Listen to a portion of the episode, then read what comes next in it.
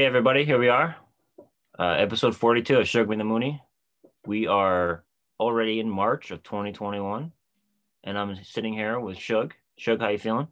Yes, sir. For Deuce. Remember when 42nd Street used to be the hot spot? Yeah, and you can get a deuce for 20 bucks, according to Kiss. That's, near, that's nowhere here or there. But uh, well, Super Bowl 42 yeah, with the Giants. Hey, that's good memory too. A lot of Yeah. 42s. hmm Um, but yeah, here we are. So um, we're in March.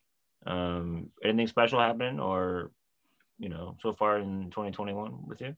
Ooh, um, coming to coming to America.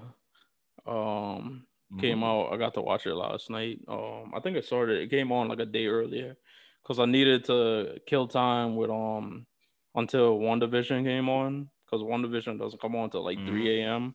And you know me, I'm always on Twitter, so I'm like, yeah, I was trying to like I try to watch it as it comes out, and then like coming to America was kind of like in that same zone. Like dudes was talking about it Mhm. on the timeline, so um, Mhm. I, you know, I was like, let me get ahead of it. And then other thing that happened this week, um, for us that were wrestling people, Bobby Lashley. I still Mm. gotta watch the match, but Bobby Lashley won the Yeah. championship because I told you I was like, man, like, fuck, like the Miz is the fucking champion, like, because he came in, what's that, elimination Yeah. chamber, used his money in the bank. Yeah, Um, we, we were gonna talk about it last week, but then we just didn't. I said I have a feeling he's gonna drop it next week. I said, didn't I say he's gonna drop it before the next pay per view? And you went, oh, there's no more pay per view before the WrestleMania. oh yeah. And I was like, all right, fine, but he's gonna drop I- it though. Yeah. I didn't realize. I like, knew he they- was. I didn't realize like they're doing They're fast fast lane. Yeah, because remember Yeah, back in back in our day, they used to like it used to be like Royal Elimination Rumble and then um No Way Out, No way. and then it, it was No Way Out, Elimination Chamber like after a while because they got rid of No. Way Out. Mhm. But and then it's a way to like, hey, if you're if you don't we don't want you anymore, so let's mix it up. You don't lose it to someone sp- specifically. You know, you just lose it. So Yeah. it's it's kind of like a, you know, that type. That's why they did it. Yeah. yeah, and then they um, and then it used to be like a month and a half between the February pay per view, No Way Out, Elimination Chamber, but whatever, and then WrestleMania would be like Mhm. early April, so they wouldn't have shit in March. But I guess this year they're doing Fastlane instead of um, you know, foregoing another pay per view. But um, yeah, Bobby Lashley won, and he um he's the third uh black WWE champion. I mean, like I think Mark Henry had a run with the the world title, but I don't. Uh, SmackDown. Well, like the the whatever became of the WCW one, World Yeah. Heavyweight Championship. But this, So WWE is, is like different. Yeah, yeah. but the WWE, yeah, the WWE championship is the one that you know goes back to The Rock, um, Stone Cold, Shawn Mm-hmm. Michaels, Bret Hart, Hulk Hogan, blah blah blah blah. So he's the third one. So that was like a huge moment. Um, it's kind of like it's like bittersweet because he's the third only because like The Rock won it like back when we were like in like elementary school, and then Kofi won it like two years ago. And now Yeah, I was there. Hey. Yeah, Look at me. yeah, he was. Uh, what I will say is this: yeah, I was a huge fan of Bobby Lashley, not when he was in WWE back then, when he did the whole billionaire battle of the billionaires with Trump and everything, Mhm. which is funny in a, in an ah ha ha funny because there's a clip that I've had ready for a while about Donald Trump calling him uh, Bobby Lindsay. I got I got this big black Yeah. guy Bobby Lindsay, you know, like, like he like, you know, that whole thing. Look at my like- he like- African American. Whatever. I, I always think of Yeah, that whenever I see it the, was that. It's every time a Yeah. match comes up, I always think of that. Like, and I was like ten years after yeah, the fact. it's the same thing, man. Look at my African American. Isn't he And great? I watched a clip of today of uh of them of doing a uh Vince and Donald uh 45 or whatever bitch slapping each other back and forth like they were doing the whole like I'm like this and then 10 years later I'm like 15 years later Jesus but uh I loved Bobby Lashley in TNA he was a champion during a time when it was in a lull um and it was kind of like a he was a kind of a bright spot during a time when it went from a period of getting a lot of money into it and then it became kind of like, is this going to be gone? And then they got bought out by someone. But he was a really good. Uh, he was a heel. I like him as a heel because like if he tries to be all nice and stuff, like he's kind of like um, he doesn't know what he's doing. But I like when he's kind of like more of the proactive and he's like you know that type of personality. You know, uh, I with MVP too because back in Impact, TNA Impact, he was with MVP. They were together. They were like a, they were part of like a, a, a team, and they brought it back now, which is cool to see. Yeah, shout out Hurt Business. Yeah, so, so yeah, you know, he, everything, yeah, so he, he won our drink yeah. from from the Miz, who like I had a hard time taking seriously for like many many years because he's alumnus of one of my favorite shows. Um, and we we tackled the racism and the race history in the Bachelor last week, and I was telling Mike over. Um, I actually gotta attribute it to Mike because Mike said something in our segment, and it made me think of a seg, you know, um, something that happened on the real world. And then when I was editing the the video for the YouTube, I was like, you know what? Like that one incident was just like one incident of like the real world. I was like, you know, where where racism and stuff happened, but there's so many others, and it's like all of these shows. The way I think of it is like all of these shows, they're reality TV, and I think like if you're using the word reality, it means real. Um, so therefore, like race and racism is something that's been handled very poorly by a lot of these reality TV shows. So I was telling Mike, let's do a deep dive into the real world and not just the real world, but the real world franchise. So that includes the challenge. And Mike, we got some other stuff coming up in the episode too. Yeah, so yeah, we're gonna talk about that, and uh, also this week, um, it was uh reading, you know, book month, a reading reading book month, um, and we're gonna talk about the whole Dr. Seuss mm-hmm. um situation that happened. I always say the, I just use the situation as a thing, but it was the uh, uh, you know, like around the country for years and decades, it would be like, oh, you read books, and a staple of that was always Dr. Seuss books. And on the day of, and is also happens to be the general the author's birthday, they took it down. The company took down publishing rights, or they're not going to sell anymore of six particular books. And me and Shay are going to talk about, um, we're going to just we're going to talk about that, and um, and you know it goes with a lot of things that we we usually talk about because uh, same with real world. We're looking at things that we grew up on with 2020 or 2021 lenses. So it's really interesting for us to look back because i'm a big nostalgia guy and so is Shug. so we're gonna we're gonna talk about that in this episode. And then of course uh ha- like we've been doing for the last five weeks six what is it over a month we're gonna talk about the bachelor. Uh that's winding down. I think we have a couple more weeks left of that. Yeah so gonna that's going to be uh episode 42 yeah women tell all Okay, so uh, after um, how many months we've been doing this show, we talk a lot about nostalgia and we do deep dives into TV series that we used to watch as kids, but now we're watching it through the eyes of, you know, we're adults, you know. Mm-hmm. We're both we we both crossed the 30 mark. You know, so we're in a 2021 uh, lens now. And um we've seen we've been seeing a lot of commercials for we've been bombarded by uh Paramount Plus commercials. Uh, we've talked about other streaming services lately, uh, but one of the aspects of the Paramount Plus is that they're going to have the real world on it. And me and Joe watched it growing up. Um, I watched it from uh, the late 90s up until like 2010. Uh, but they used to air older episodes too. So I watched from season one all the way up to whatever that I guess the first 20 seasons and um, it was you know it was a very engaging show. Even as a kid, I was I was like, hey, maybe I'll be in the real world one day. You know, yeah, I just stopped watching it when I was the age of those guys. When I was the age of the people on the show, I was like, I'm not gonna be on it, so I stopped watching it. No, I'm joking, but um, yeah, but, but we were talking me and show like we are talking about how um you know it's a template for every like reality show that came forward after, um, and what's the tagline? Seven strangers paid to live in the house. Where Uh, stop, being, you know, start being real. Yeah, and start being real. Yeah, and start being real. So like the whole point of the show is not confrontation, but conversation.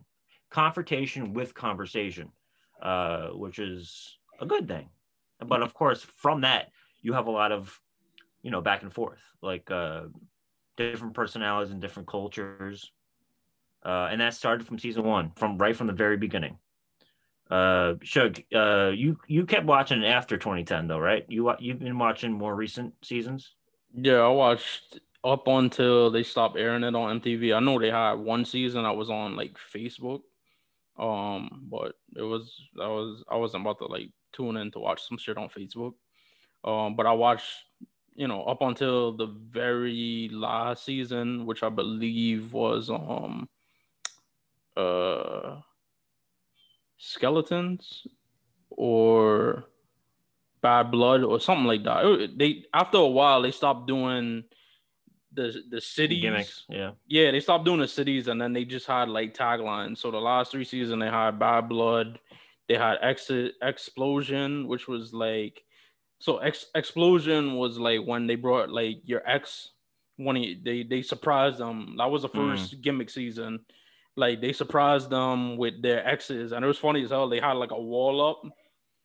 They had like a wall up, and nobody realized that like on the other side was like a whole different like house. So they Mhm. I- like middle of the season, the exes moved in and they tore down our wall, and that surprised them. And then skeletons was like, um, skeletons in your closet. So it'd be people from your past. would come Yeah, back, whether you that. you had like you know an estranged relationship with somebody or something that you did bad to somebody back when, blah blah blah blah blah. And then Wow. uh go big or go home that was the season we talked about with the um where the black girl beat up the white girl for the white girl saying racist stuff but the theme of that season was um they used to make them do different like risk taking challenges or like scary challenges or whatever um but if you didn't do them you went home. But everybody on the show did them so nobody went home. So it, it was as close to a regular real world season in the last two seasons. Mm. and then um bad blood i think that was the last one.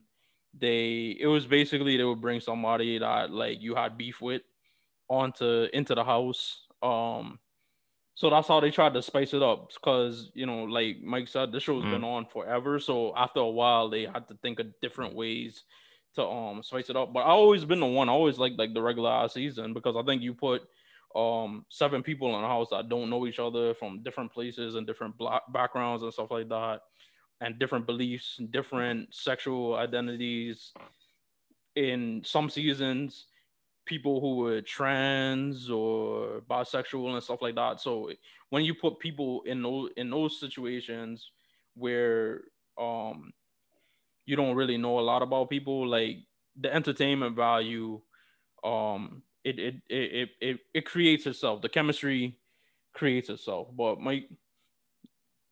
Yeah, so like 1992, uh, the first season, it was uh, Real World New York. It was just Real World, but then later on, retroactively New York. Um, 1992, think about it. Like, you had no internet. Um, everything you saw, if you like from like the media, you would like, or just like maybe in a passing, like if you had a high school where there was cliques and stuff, but you never interacted with anyone. So like they took uh, seven strangers. Um, I'll go through them there was uh if we want to talk about race so so we had um actually i just i'll get into that we had an individual uh who later became very active in the community and uh journalists uh he was with like vibe magazine and it was kevin powell Mhm. uh, he's one of the prominent uh, cast members that we're going to talk about. Uh, and then another character, we had a 19 year old from Alabama named Julie. And her tagline was basically, I came from a small town in Alabama. Uh, her, her dad was like openly like, didn't like black people. So she was like, I'm here to uh, learn. I'm here to like, you know, find out about the world and stuff. So that was like her like gimmick that they were saying. Uh, then you had another uh er- you know the other characters too but um the fir- that's the first two people that's the main people i would i would be talking about in this season uh, for the topic we're talking about. Mhm. Uh, you remember uh, Powell, right? You know, you know he's still very active. I know, Uh, I you know, know. him from writing. When you said he wrote for Vibe, I do recall um reading like his stuff. I didn't know he was on the real world till you just said it. Yeah, well, he had the famous, the famous line that lived on forever. It was he was in an argument uh, over a, it was actually it was off camera, and then the producers like run over with the camera and like they start filming it, but it was over a phone call. Uh, he he was on the phone, and she wanted to use it, so she picked up at the other line and was like hang up, and he's like, no, this is my time on the phone, and then he got into a whole argument, and um, right away, like this is after they were already like being cool. And she was like you know like really open about like hey uh, so what is that? Someone what is that? She had a few minor incidents where um there's another character another i say character another uh, talent or cast member. Um heather oh heather she had a beeper and this is 92 and uh, it went off and like she's like what are you a drug dealer or something? Like jo- joking. See a lot of the things we're going to talk about is people trying to be funny or like like one of our youtube uh, videos is micro like just like passive things that maybe they, they when they come out Mhm. and you hear it some it depends on like the way you feel. So she said what are you a drug dealer? And she's like what are you talking about? Like i have a beeper. I have to talk to people sometimes you know and i'm on the show. And um it was like you know back then you had no cell phones. Uh yeah so the main uh, get an argument between uh julie from alabama. She was 19 and then uh you know he was it was actually 19 you know the whole thing of is 19 to 26 is like the demographic of like who they would have on the show. So he was like 25 26 so he was already like his career was going on. He was already a writer. So uh he was um aware he, he had a lot of history and like experiences and stuff so um so and remember let me just preface this too with this is 1992 the summer of 92 that it came out and they were filming it while the Rodney King riots, the LA riots were happening. So it was that was like if you know 30 years ago, people that are young who are listening, is very similar to last summer. That's Mhm. going on now. Especially this week too. In uh there's a lot of things going on too with that. But uh anyway, so like the, the argument happened and it was getting heated. And so they went outside and they were talking. And she's like, Why do you always have to bring up the whole black white thing? Like I'm sick of it. And then he just says, like, um, what? He's like saying he's like racist. He's like, I'm not racist. Black people can't be racist. If you don't have power, uh, like we don't have power, so we can't be racist. That was a famous line. Like you've heard that before, right? Black people can't be racist, what he said. And then they cooled down. Not, and not only have I heard it before, I believe it. Like black people can't be racist. Yeah, so it it's, it's, it's about the power structure. Black people could be prejudiced. You could be prejudiced, but Yeah, black people can't be racist. yeah, so oh But- yeah, I was gonna say that. I was like anyone could be prejudiced. Um, you know, anyone could be prejudiced. That's what I was saying. But he, they cooled down. They were like, and they, and he said, uh, like he he kind of denied it. First. He was like, no, no, no. She's like, you're bitter. You're like, you're racist and you're bitter and stuff like that. And he was like, no, no, I'm not. And then in the confessional, which is a new, which is like the new thing that came out of any reality show that come forward, com- uh, afterwards it was like the confessional so in in the confessional he's like you know what now that i think about it yeah i am you know i'm not bitter uh, i have a right to be angry he was like and then he like you know he was saying like i have a right to you know this but then they cooled down and he said she's learning she's talking we're having a conversation. So um that's a positive thing. But from you know because like I, I always say like the conversation needs to happen and there's there's going to be uh, clashing then eventually understanding will evolve from it or come from it. So that was season one. That was kind of like the yeah, the main and, thing from that. and just remember, like this chick from Alabama, she was what 19 in that season. Yeah So her probably parents, yeah her parents probably went to school when like schools were segregated. So you could understand. Yeah.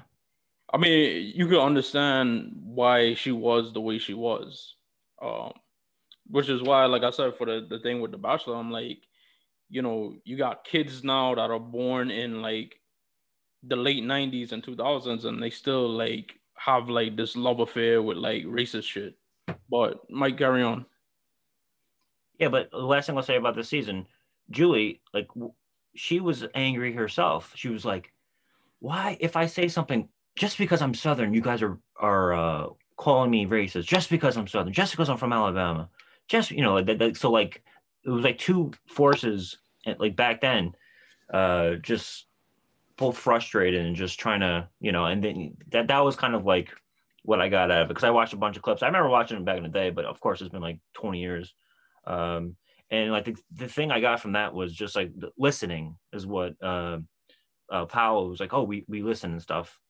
And um, hey, and then if we get a par- uh, Paramount Plus where we can watch the Homecoming because that cast 29 years later met up, and the ones who are who were participating in it, I think it was like five of them, I think, or maybe all of them, but uh, they all met. So um, that premiered today as we record this on uh, mm-hmm. it was March 5th.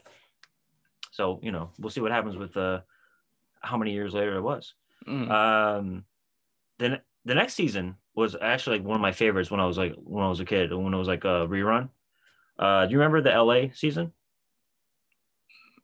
No. It was the one with uh, David, the stand-up comedian. He was on Comic View in the '90s and stuff. Um, so that season it was the it was in LA, and David uh, was the first uh, house guest to be kicked out. Uh, what happened was he was a, a, playful thing, like he like was teasing uh, actually a black woman uh, to me, and he like pulled off like her a blanket, mm-hmm. and at first they're all laughing about it, and then like one of the house guests was like, "He violated you, he violated you," and all that. So then they had a house meeting, and he he was kicked out. Um, so that was like the first season with that, and I always thought uh, that was interesting because he had friction with everyone because they claimed that they said that he was like, oh, because he's a stand-up, he's purposely like trying to push the envelope because he's on camera. And there was a character from, uh, I guess Nashville. He was like a rodeo a rodeo guy, mm-hmm. and uh, they would clash all the time because he'd be like, "Why are you listening to that?" And he's like, "I like Garth Brooks," that type of thing. Yeah. And he's like, that music, that music sucks. And then like he's like, why are you like, you know, let me listen to what I'm listening to. And uh the dude would like sleep on the couch all day long, the cowboy guy. Mm-hmm. And um one time he's like, why don't you get up and uh whatever, whatever. So they got into an altercation and they started saying like ra- racial stuff came up. And so clicks started happening. They all like formed a thing against him. And then he did this, you know, un- he did this unnecessary thing that he was trying to be playful because he thought he was trying to like be funny and stuff, and it cost him his uh, house, the spot in the house. But he did, he did actually become a stand-up. Mm-hmm. So that was that was another season. Yeah, so um, so that's already two down. Um, a lot of uh, things happening.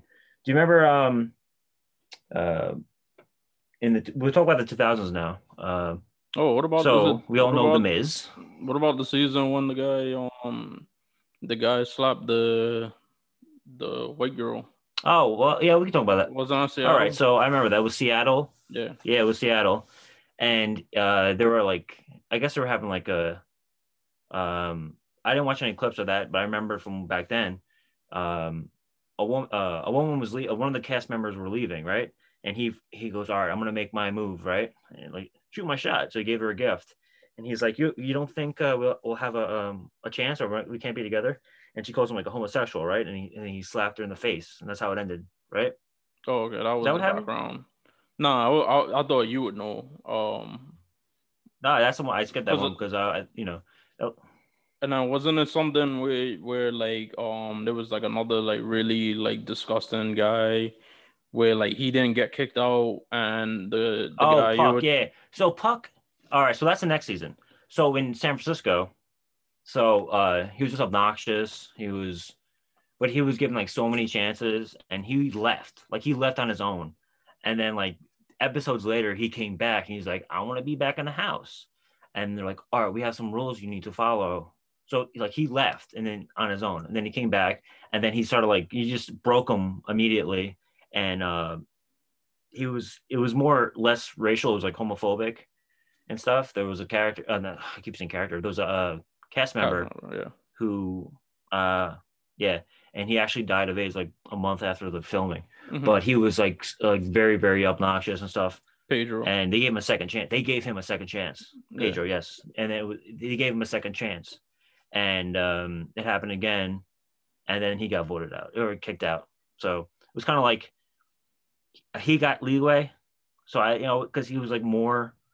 The other guy was just trying to be like playful. He was trying to like be because he felt alienated right away because it was like clicks in the house, and he was like, "All right, let me just." And then he thought he, they were cool, and then right away like, "Oh, we're not cool," and then they, you know got kicked out. And it was you know this real world was um, much a launch pad for people's careers because a lot of these people had careers after this based on the show. You know, obviously. Yeah, but then yeah, later on was the Seattle thing. That was more just um it had to do with more like just like relationship. Yeah, well, Uh, it's still But like in the two thousands, it's still a black guy. Yeah, we gotta like, say. It's like a black guy hitting a, a white girl, so that's like um controversial in of Mm-hmm. Yeah. itself. Um, yeah, but that's why I wanted. I didn't want to. he had to play a role, right? Yeah, I didn't want to like He had ignore to that play a role, and he if he acted differently, they, he called she called him gay because it, you know there's like uh stereotypes that like oh this is what this is what it means to be this man or this is what it means to be a black man, right? Mhm. so then you know she they kind of like that that that comes up a lot in this uh in in real world where it's like following like a stereotype uh and then when you when you clash with it uh then you're called something else and it creates another whole dynamic you know Yeah. beyond it if that makes sense. Yeah so we're, we're talking about um the, one of my favorite seasons was uh back to new york. So eight years later nine years later they went they did um in 2001 they did real world new york back to new york. And uh you had the famous miz mike mizanin was on it.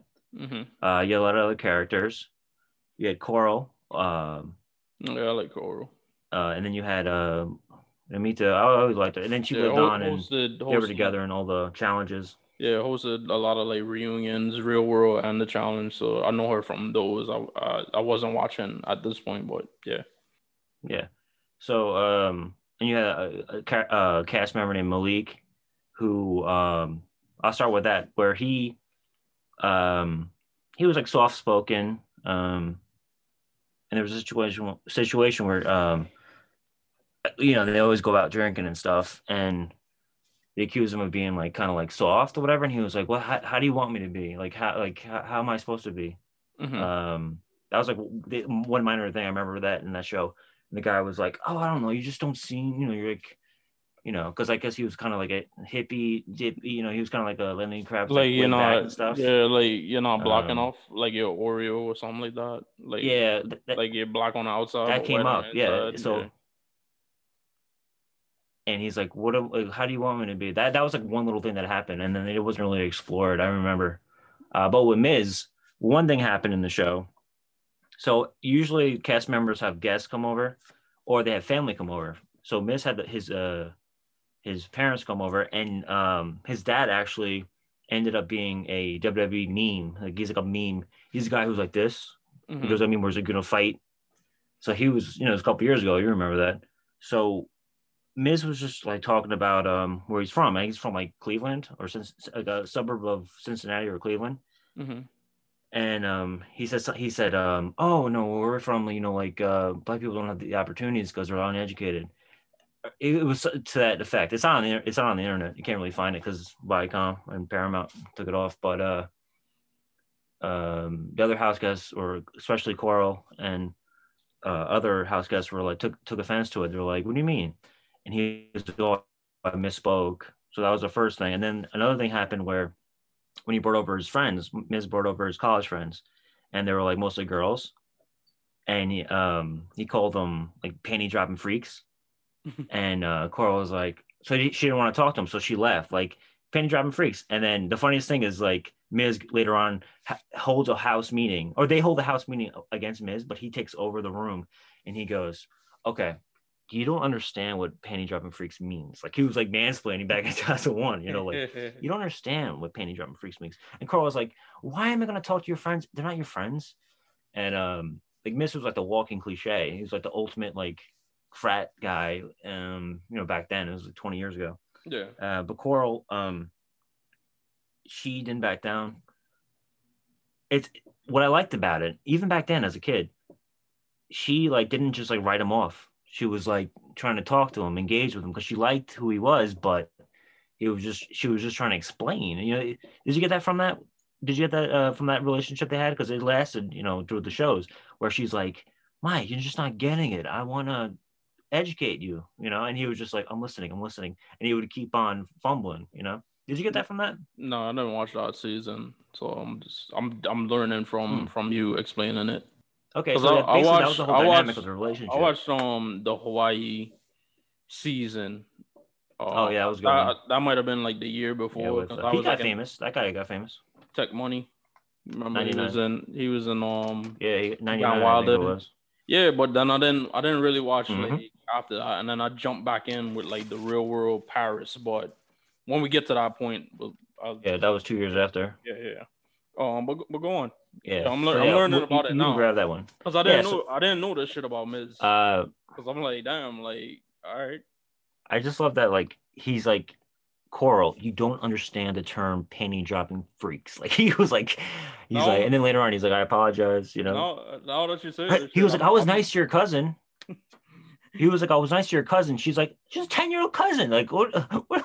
Yeah, of course you should be nice to a kid. What are you talking about? Um, that you're saying this, of I'm course, take, you know, I'm gonna take, um, yeah. I'm gonna take pleasure watching, um, re- finding the video of um Bobby Lashley like dominating his ass. Um, pause. uh, hey, you did the job. for the for the He did the job. WWE. Yeah. Um, but this is this is crazy. I didn't know all that stuff about him.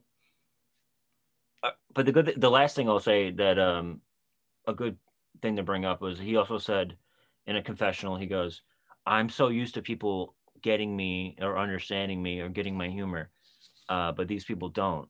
You know. Yeah. So he's like, it was okay where he was from, but then when he introduced it to a whole different group, which is like the premise of the whole series, um, it became an issue, and then he like, you know, he, you know, he had a backlash. It was the first time he had like a um, someone calling him out on just his behavior. You know. Yeah, because it's the same thing like we said about um the Bachelor. Like no pun intended, is like people they live in these pockets, and then you know no pun intended, they go out into the real world, and you get to meet people, and you um you could either carry your ignorance with you, or you could go out and learn about people and learn learn about their cultures and stuff like that, and then realize, whoa, like the way I was raised was like totally wrong. Like we need to be a lot more open minded. Now I'm glad like my eyes are open, or you could just be ignorant as fuck about it. I mean, I don't know about the Miz like personally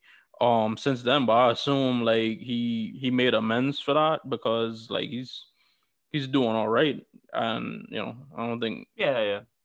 Anybody's Well, been I- like, like I was saying, like yeah, because I mean, like nobody's like been like, oh, like you know, you should go look up like Miz when he was on the Real World. He was saying all this racist shit. Da, da, da, da. So I assume like he made some kind of stride since then.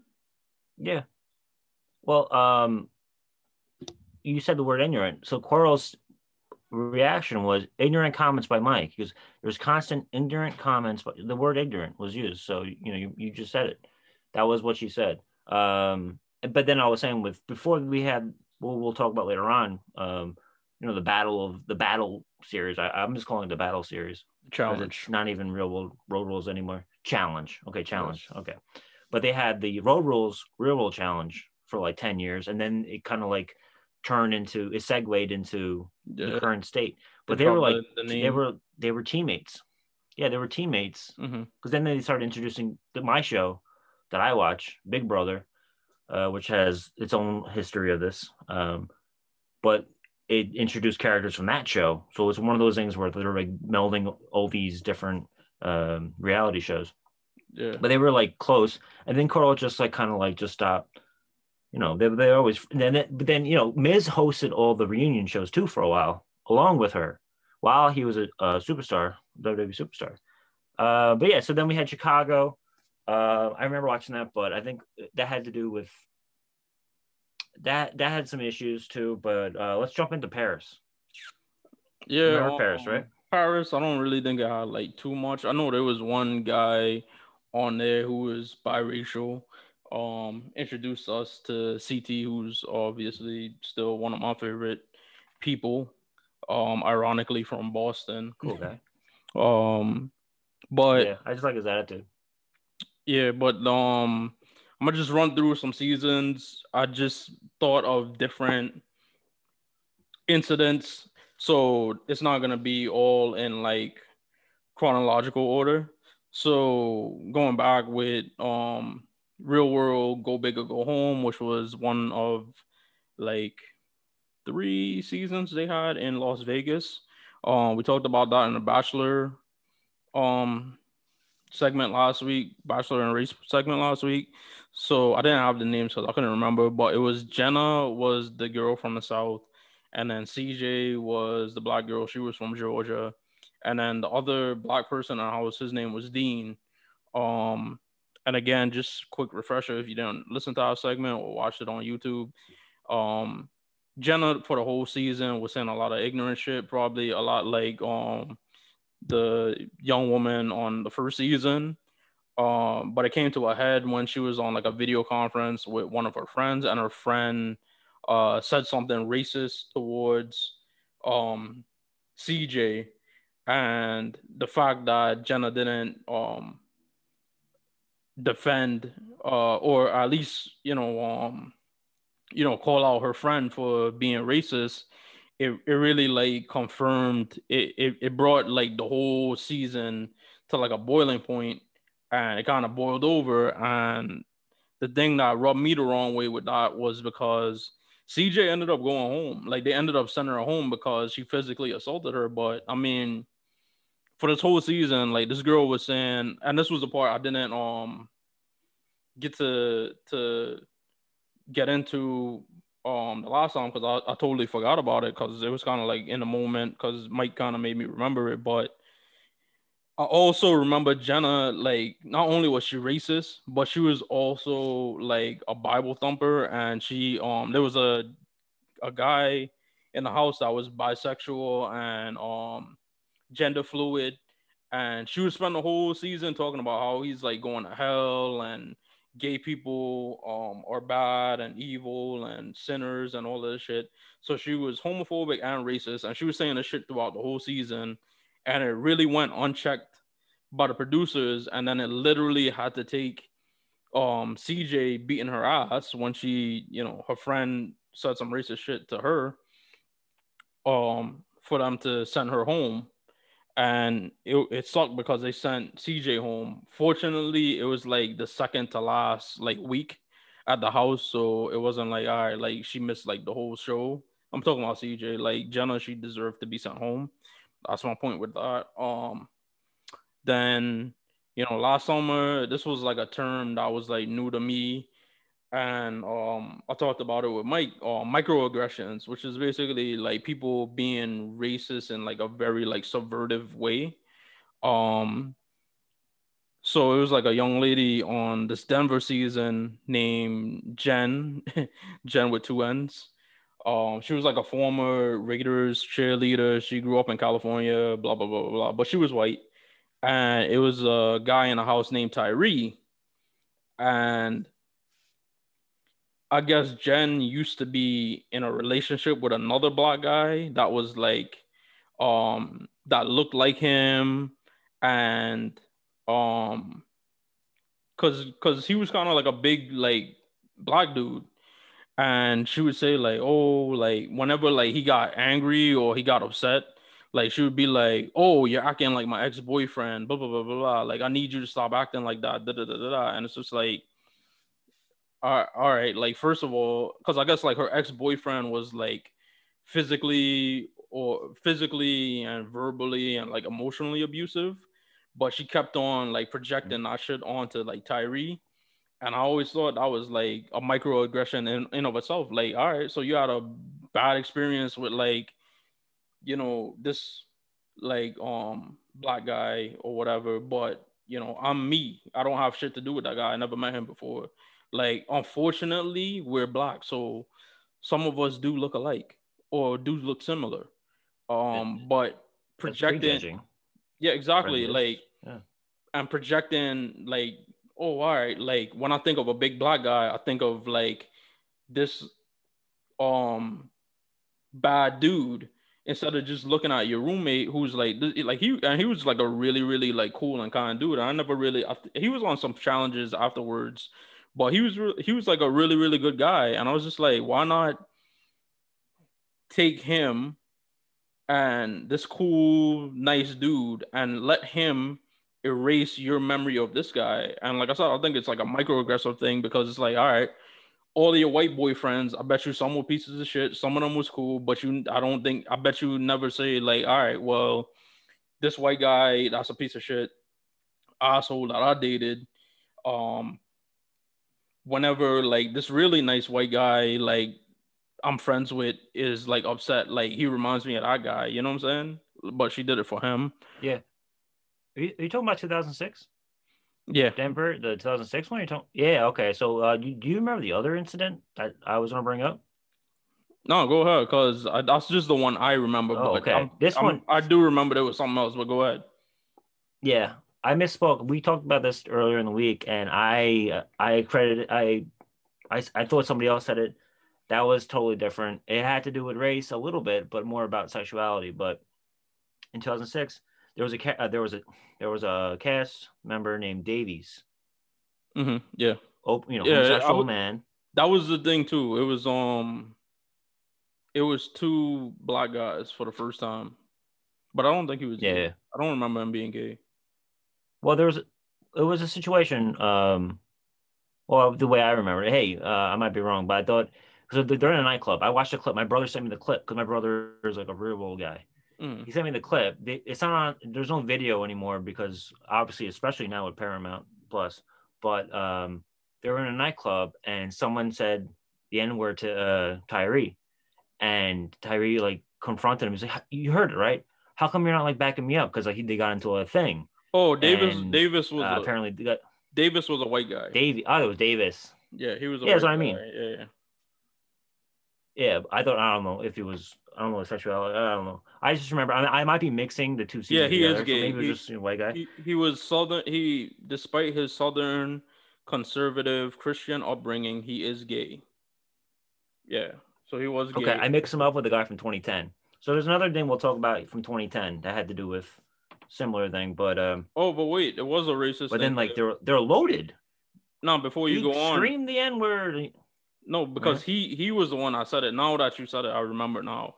He said him Yes. him him and Tyrie got into an argument, and then he was on the phone with his family, and he said, "I'm going home Mhm. tomorrow because some nigger wants to kill me." And then they apologized. That, he that's apologized. burning my brain. That's Yeah. burning my brain. That burned in my brain. Uh, I, I totally got him mixed up with another character who was saying he was saying he was saying fag instead of the N word, and I'm gonna say fag because you know let me say the power of the word. But uh, um, I remember I got them mixed up, but it was like four years apart, and um, he like they're on a balcony, and I remember he was like holding the phone and stuff, and the guy's like, "I'm not trying to whatever," and they had the um because now you're they broke the fourth wall. That's what they'll say. If you ever read about it, they'll say they broke the fourth wall because now you realize that behind the cameraman you have bodyguards, you have security behind you and cops. Because when you film a movie or a show, you have to have at least one police officer like in the thing. So they came out and they trying to like they tried to uh they show it on the show. They try to like break them up, and it was like two big bodyguards, uh, or whatever, like security guards. Um, I remember that. That was like 2006, which is crazy, 15 years ago. And I feel like we're like, well, you know, what progress was happening, uh, Mhm. you know. Uh, but yeah, so then like four years later, there's a similar a similar situation. It was uh now they say I don't know they they, call well. Let me just get into this because we're talking about race Mhm. but let's also talk about mental health. So MTV promoted this uh, cast member as controversial and um, oh, he's a mix of ADHD and OCD, and he's like unstable. And hey, controversy is going to happen. And this is a little uh, promo they had for it on the website from 2010. And of course, guy was running around naked, uh, saying uh, homophobic slurs left and right. even though he, he was a I'm not going to be stereotypical either, but he was a hairdresser, and um, you know, me me uh, you, you protest too much the whole thing. I don't know what happened to him now, but um, there was a, a black character who was gay, openly gay, and they had an altercation where um, uh, because because of all the homophobic slurs, um, Preston, I'm gonna call him mm, Preston. Okay. He, New Orleans. I uh, took the guy's toothbrush. Yeah, New yeah. Orleans, yeah, 2010. That's my last season. I my farewell. He put the toilet uh, brush. he put the toothbrush in the toilet, mm-hmm. and then uh, there was a police report that came out even before like the show aired. So it was all over like the internet and because uh, Twitter was around back then, and um, so nothing happened like no, no like you know nothing racial like that. But who, who knows? It was more of it just happened to be, who knows? Maybe it would have been like a repressed thing, but um, that's the last thing. So everything else, it's up to show to inform me about it because uh, I wasn't aware. So yeah, and then um, it was another season. Um, Austin, uh, Nehemiah hmm. and Rachel. Uh, Nehemiah, like again, the one of the main things too with the real world, and I talked about it.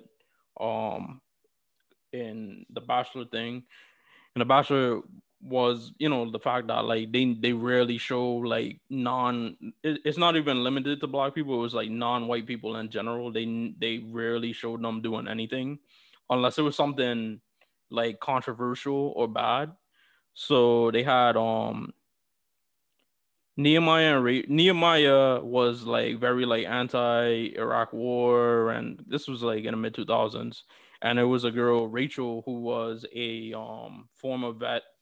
And the only time you seen Nehemiah oh, yeah, like have some kind of like storyline was um him and Rachel arguing over the Iraq war. So I was already like you know and obviously people who like conservatives like are the people that you know supported the Iraq war so of course like now you got this black guy and you know he's against that and you know conservatives mm-hmm. lean on the racist side or as is.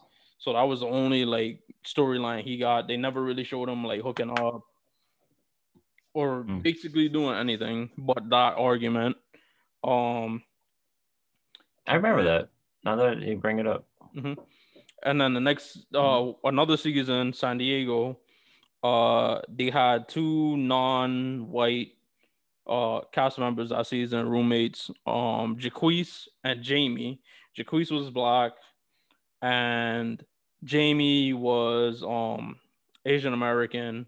Um and she this here's the crazy shit about it. Like Jamie Chung, she actually went on to have like a really like solid like acting career. Like she was just on Lovecraft Country. Um and she's in like hmm. every, she she she acts like she's in everything. I think she played Mulan on um Once Upon a Time. So it's hard to it's hard for you to tell me that like this woman I became like an actor. Um, you know, I want to say famous act- actress, but like she she was in Lovecraft Country. Like it was like literally like a working of, a working actor, a working yeah, actress. Like one of the most, and she was great in it. Like you're telling me like her just being her wasn't interesting. And then Jacquese, they never showed mm. him doing shit. And then I do recall after the season, like there was a girl who left and she actually died from um cystic fibrosis, uh Frankie Abernathy. Mm. yeah, I remember redhead. I remember. Yeah. Mm-hmm. And she had like a lot of tension mm with the other people in the house, and like the two cast members she was closest with and the two cast members that like spoke out after she died, you know, in in um in devastation were Jacquese and Jamie, but I didn't even know that they were close because they never showed them doing shit. Um yeah. So, so that's that's Frankie more, B. Yeah, so that's right, that's wasn't Frankie B. They, yeah. Frankie Abernathy is the name. Um yeah, the real name. Wasn't was the name. And um so that's more of a thing with like representation. Um, mm-hmm. and then we're going into the challenge. Uh, actually, the first season I watched the challenge. Um, they had Ty and Emily who actually had like a, I don't even say a relationship. It was more like a um friends with benefits, friends with benefits type of thing.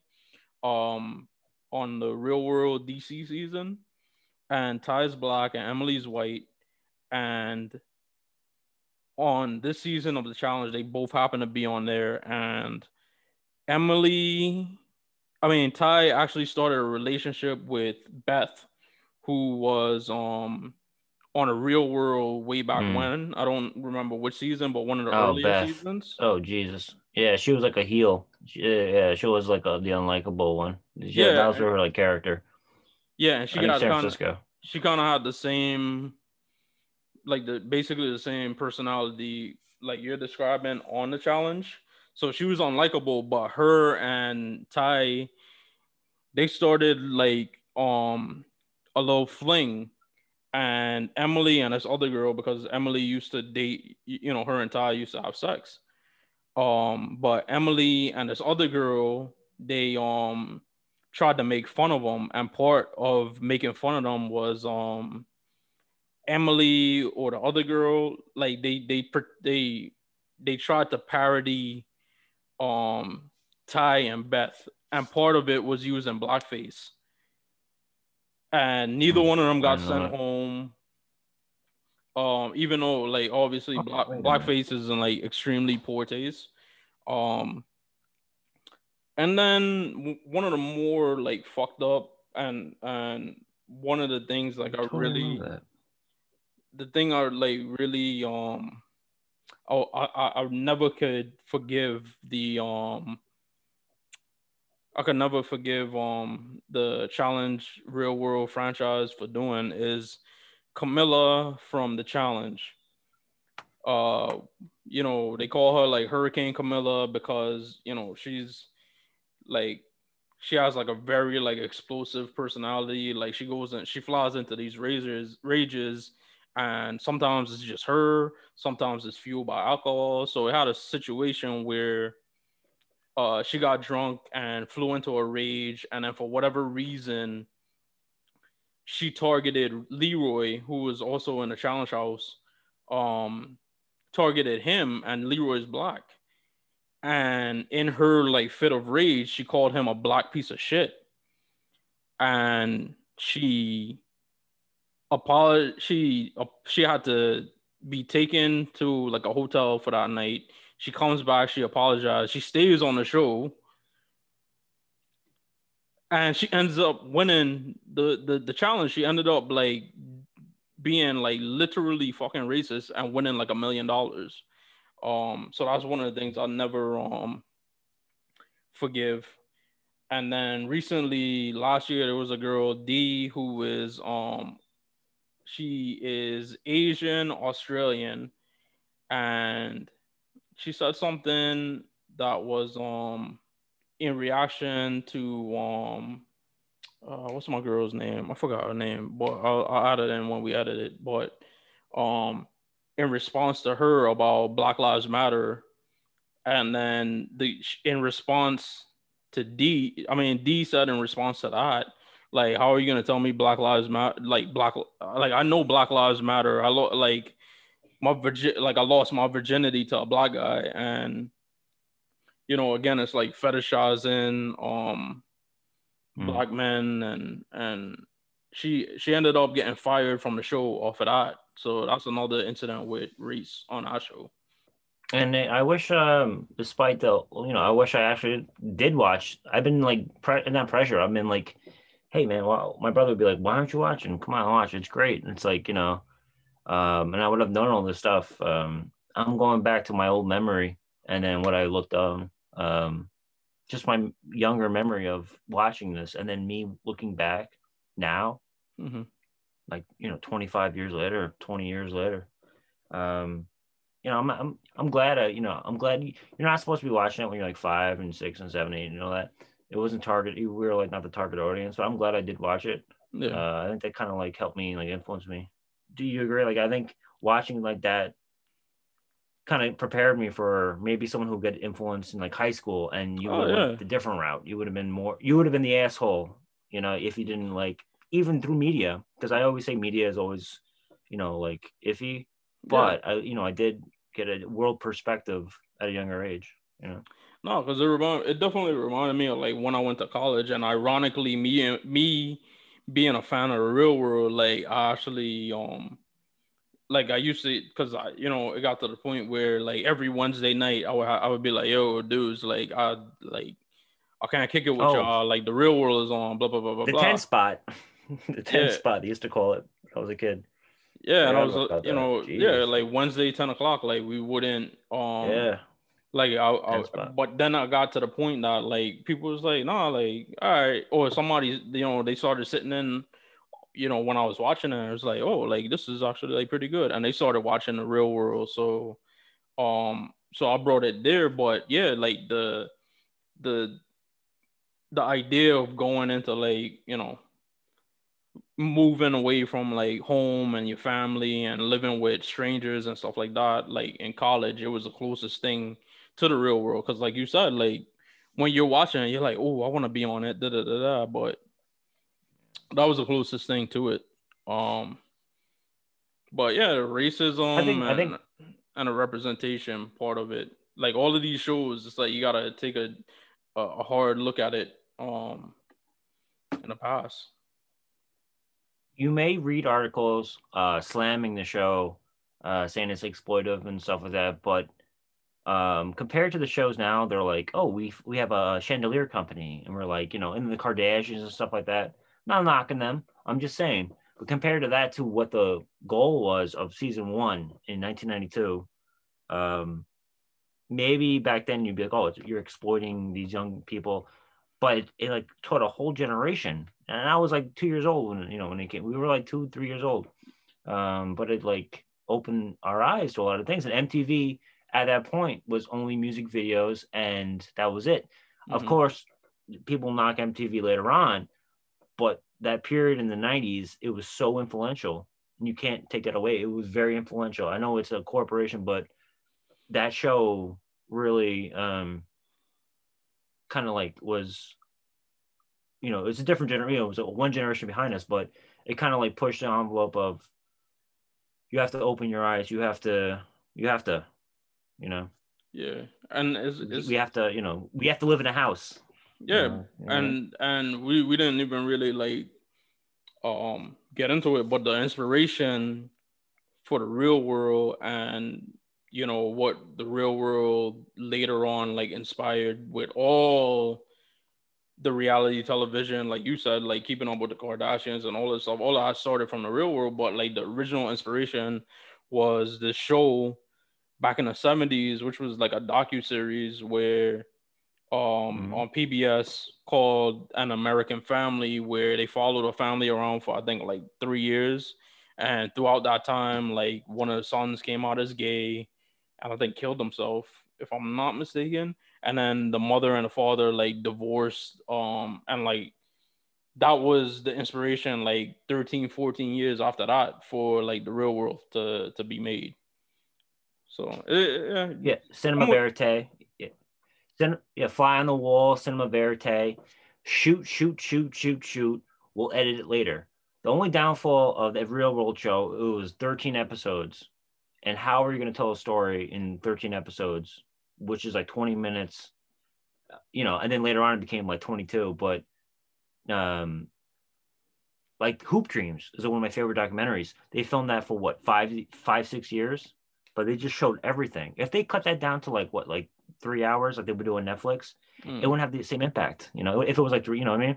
Mm. So like, um, that was that was kind of like because it was episodic, but uh, you know, that, that's that's the only thing that's about the real world. Um, but it, it's it's a good thing that it, it's it, it came about.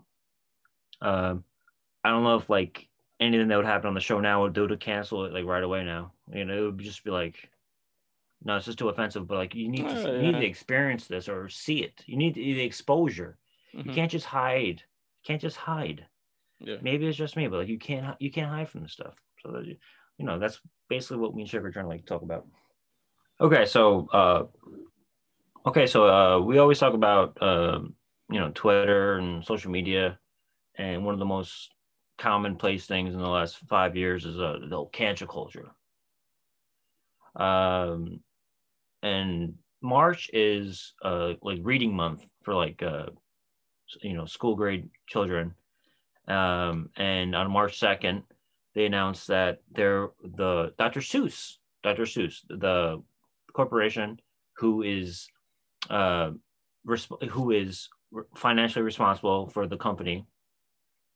Um, they are withhold that they are canceling the publications of six particular books out of like about 45 uh, of the Dr. Seuss label books. And it became a whole, uh, like always, another Twitter uh, clash, a Twitter civil war, you know, like, um, which is, uh, well, we're, we're going to get into it. Um, but Dr. Seuss, I always saw Dr. Seuss, Where's Waldo? Got some goosebumps when I got older. Um, I don't remember like a lot of the stuff that they were saying because I think it was like um I wasn't really I didn't I didn't notice it, which is kind of like the the, the point of this whole thing. Uh, you know, I didn't notice, which is uh you know kind of the issue. So Shug, uh, what's your thoughts? We already have our own opinions of Dr. Seuss, uh, but Shug, jump into it. Yeah. Um. Well, hey, let's not let's not say Dr. Seuss. Theodore Seuss G- Geisel. Mm-hmm. That was his moniker. What's to say is the man, the man behind the books, Theodore Seuss Geisel. All right, but just to make it easier on me, Dr. Seuss. Um, mm-hmm. he so I think like what it was was that in like the World Day of Reading or whatever it is, um, President Biden and Vice President Harris, like they wouldn't include Dr. Seuss books, and like the initial reaction, like surprised me because um people acting like they wake up every morning and read Dr. Seuss books, mm-hmm. like you know, they're the Bible. Like, right, like I wake up every day and get mm-hmm. like, you know, the holy my my my daily bread from um green eggs and green eggs and ham. Um, so that surprised me. Like people, um, being like really like, oh, here, here they go, blah blah blah blah. But um, it didn't surprise me at all. I, I I figured the point was like it was actually coming. Like Dr. Seuss, like the man, like for one, like he never liked kids. Um, that was the one thing I, I found out. Like he was not a fan of children, so he wrote the books. Like he essentially, I can't remember like the exact quote, so I'm paraphrasing. He was basically saying like kids are idiots, and that's why I rate like these stupid ass books and I make money out off of them. Um, he's not the first person. Roald Dahl, who's also another person who's, if if you take a deep dive into him, he was also pretty like controversial. So I wouldn't be surprised if he's the next person that you know people start to uh, take a long look at. But him as a person, like I said, uh, the he didn't like children. He enjoyed making money off of them. Um, the other thing I found out about him is that like his first wife was dying of cancer, and rather than being there to like care for her, he was like, "All right, well, she's on her way out anyway, so let me start a relationship with somebody else new."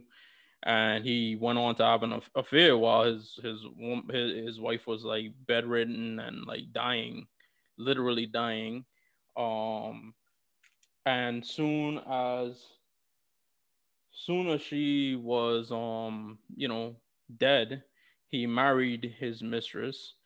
And the other thing was that his first or his his initial um illustrations and and and writings were like you know racist like war propaganda. They included like um you know at the time in in entertainment like obviously like caricatures of black people um you know the racist you know minstrel characters were still like popping so to speak and he took part in illustrating those stuff. So for me, when all of this stuff came out, it was just like, all right, like I, I kind of I, I, saw this coming. Yeah, I, I already thought it happened already. I thought this already happened. Um, if you go back to 2019, there was a whole study about like uh, children's books and um, the re- representation.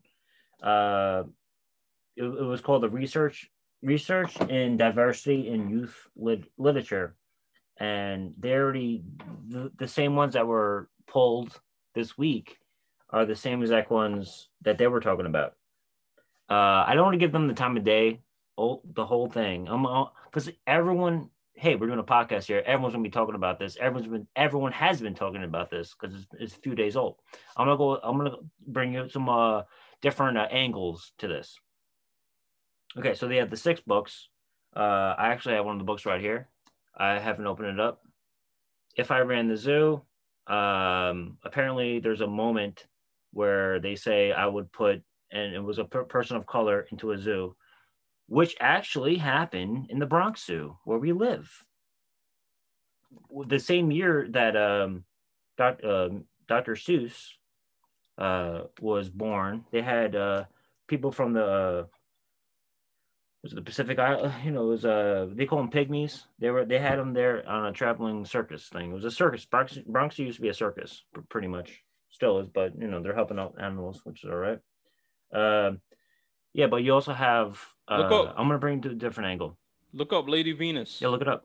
Look up Lady Venus. It was Lady a Venus. woman with a um she had like she was a African um slave and she had like a um uh a big butt, you know, like how you know how people made like a fuss about WAP. Like back in the day, like they used to have an exhibition of this woman in like freak shows because she had like a large like derriere um, and it's a very, very like devastating story. It so much so because you're gonna, I guess, Mike, you're, you're saying how like they used to ex- exhibit like human beings because they yeah. were um of African de- descent as as if they were like subhuman. Like they actually that woman when she died, they took her, they cut off her buttocks and kept it like preserved it as like a scientific like like as as part of like a display and like a, a, a curiosity um, yeah like it's it, it's a really really like nasty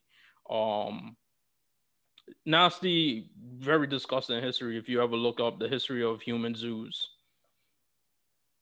Yeah so we hate this is the we, we we decided on these topics. We're gonna have to dive into it. Um hey it's like the real world you know? Uh we gotta talk about it. Uh but also in that same thing, so you mentioned you you used a word, but I'm to bring it up right now. Okay, so uh, in a, a, defense of th- this Dr. Seuss was that, um, or it, no, first off, they would show up uh, pictures of things he drew, he illustrated, mm-hmm. and they were showing like a political cartoon of Hitler and the Japanese dictator uh, name escapes me because mostly people talk about Hitler. Emperor Ito. Is that his name? Okay. Yeah. Uh, okay. So they would have them and be like, look at, look at this, you know. Um, and then I'm like, well, I can't defend this. Like, I'm like, all right, it's a political cartoon. So, at, so if you say like, oh, it's a political cartoon, like the point of a political cartoon during wartime is to dehumanize. Dehumanize. Mm-hmm. We were talking about, like you said. Hmm. But then had you know oh he was doing it for money it was wartime he was you know that's what political cartoons are. They've been doing it since the 1800s 1700s they were doing you know like there's pictures of people that look like me like with the irish thing or whatever whatever like that. But when you do it in a book that's for children are you trying to dehumanize them in a children's book? That's the whole point. So you do the same exact type of style in a book for children that is published for children. Mm-hmm. so you mm-hmm. that whole argument like I'm talking about the I'm I'm doing uh, left and right right now, or just like just I'm just saying left and right. I don't mean like political, but um, so he used it in that style too in, in books that were still published until you know we were you know rocking and rolling. Um, so you know that's the whole point. Um, you know, so the reason why the like the the estate because Dr. Seuss is right up there officially with Michael Jackson as the most paid deceased celebrity. That's like he has a he has a record. Him and Michael Jackson are the uh, most paid uh, deceased celebrity. Mm-hmm. So the the estate of Dr. Seuss pulled six books, and only one of them, the one I pulled out here, is actually still, you know, like this was from you know five years ago, whatever, and it's going for a thousand dollars, thousand dollars on eBay. So we're gonna hold on to this one, my child's fun. If they go to community college, thousand bucks one year. Yeah. The proud, Um, like I said, the Proud Boys crazy, subreddit. is sick. This the Proud Boys subreddit Yep. is gonna have a bidding war for it, Mike. Yeah, and I want to get involved.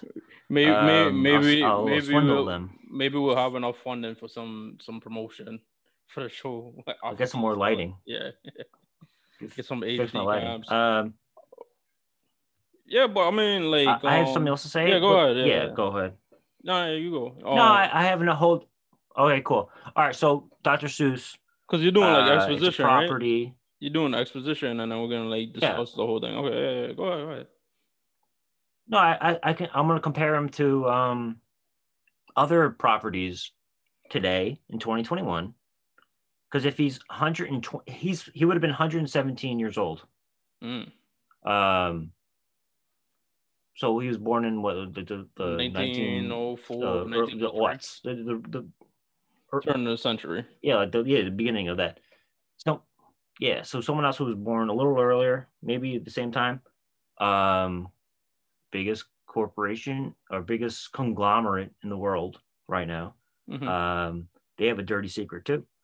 We can talk about that. But so I want you, Shug, can you uh you have anything to say before I jump into this whole uh comparing it to this because uh I don't I Uh, don't want to take too much time up. I want you to No, because I know what you're alluding to, and actually, I was gonna bring up something about the Cat in the Hat, but it will go all right. hand in hand with, with probably what you say. So yeah, uh, I'll we'll link it together. So I was gonna bring up Disney. yes, Disney? Yeah. Okay. So Walt Disney was uh purport you know, he was a Nazi sympathizer. Uh allegedly.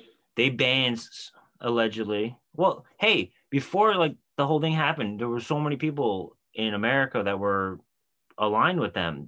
We didn't know what where we were gonna go, you know, which is crazy. Uh, they had a, the Nazi rally in, in Madison Square Garden, and uh, anyway, so um, so with Disney and Looney Tunes as well, Warner Bros, both dominating uh, media. Um, they um, you know, you know, basically they banned so many uh, on, on Cartoon Network growing up. I saw so many like blackface stuff. I had no fucking clue. I thought I had no idea they were supposed to be like people. I had no like exactly. I had no idea. And then they were banned. Mhm. Um, I don't know how long ago. So that's like our generation. So what's the difference between banning this? Is it going to end like civilization? like they banned that when we were kids Mhm. you know, like, and they're still rocking and rolling. Like, what the heck? Well, um, what I was gonna say about like the Disney characters, if you ever notice, like a lot of the characters, they um have black bodies and white faces, or the the only part of their face that's white is their mouths. Um, you know, Mickey Mouse, Goofy, all of these people, all these characters that are still Tom and Jerry. Well, Also, Hanna what- Barbera too. Hanna Barbera, Tom and Jerry. Yeah, that was racist too. well, um, If you remember that. but those those characters they were based off of like minstrel characters and like they're still around today. Mhm. Um, the thing, if you ever notice, a lot of those characters they always wear gloves, white gloves. They say that that comes from back in slavery days where um they do minstrel show. The minstrel shows would have the characters with the white gloves or whatever because in slavery days um when slaves would go to church they would make them wear gloves white gloves to touch the bibles because you couldn't have like black skin touching um the word of god like yeah so that same caricature carries over today and So Mickey Mouse. yeah, and I thought of um the Cat in the Hat. The Cat in the Hat has the white gloves as well, and yeah. the, the hat itself is part of like the minstrel Awesome. show stuff. Um, but yeah, go on. No, I actually opened up the book. Um, I don't know where it is, but I, I I didn't think about it. You know, Mickey Mouse. Yeah, I didn't think about it. I knew Bugs Bunny was supposed to be like kind of like a, like a mop, like a mop thing, like you know, like Bub, Bugs, Buzz, Busby or Bugsby, whatever his name is. Um, I'm not sure where it is. Uh, there's a lot of weird stuff in this. If now that I'm looking at it, there's a racist Italian thing too, or a French. Actually, it's probably French. They have a French thing where it looks like a frog and he's a chef. Yeah, this whole thing is just like caricatures and shit. Uh, I have right here on the page, um, the Asian. Uh, yeah. So I'm looking at it now. I'll just show it real quick so we can put another thing. Yeah. There's a everything is everything is ethnic. Um, you also have like the French thing too. And you have other characters. You have an uh, Indian. It's like every fucking page. Uh, yeah. So like, I don't know what what you would get from this book. Oh man, we have the African. Is it all right if I show this? Mhm. The uh, this is the African one. It's hard to see it. Yeah. Yeah, it's like a jigaboo type thing, which Just is you the- know everything. They have a zoo. Just so of course, we're- he's an Irish. McGrew's Zoo. Of course, he's Irish.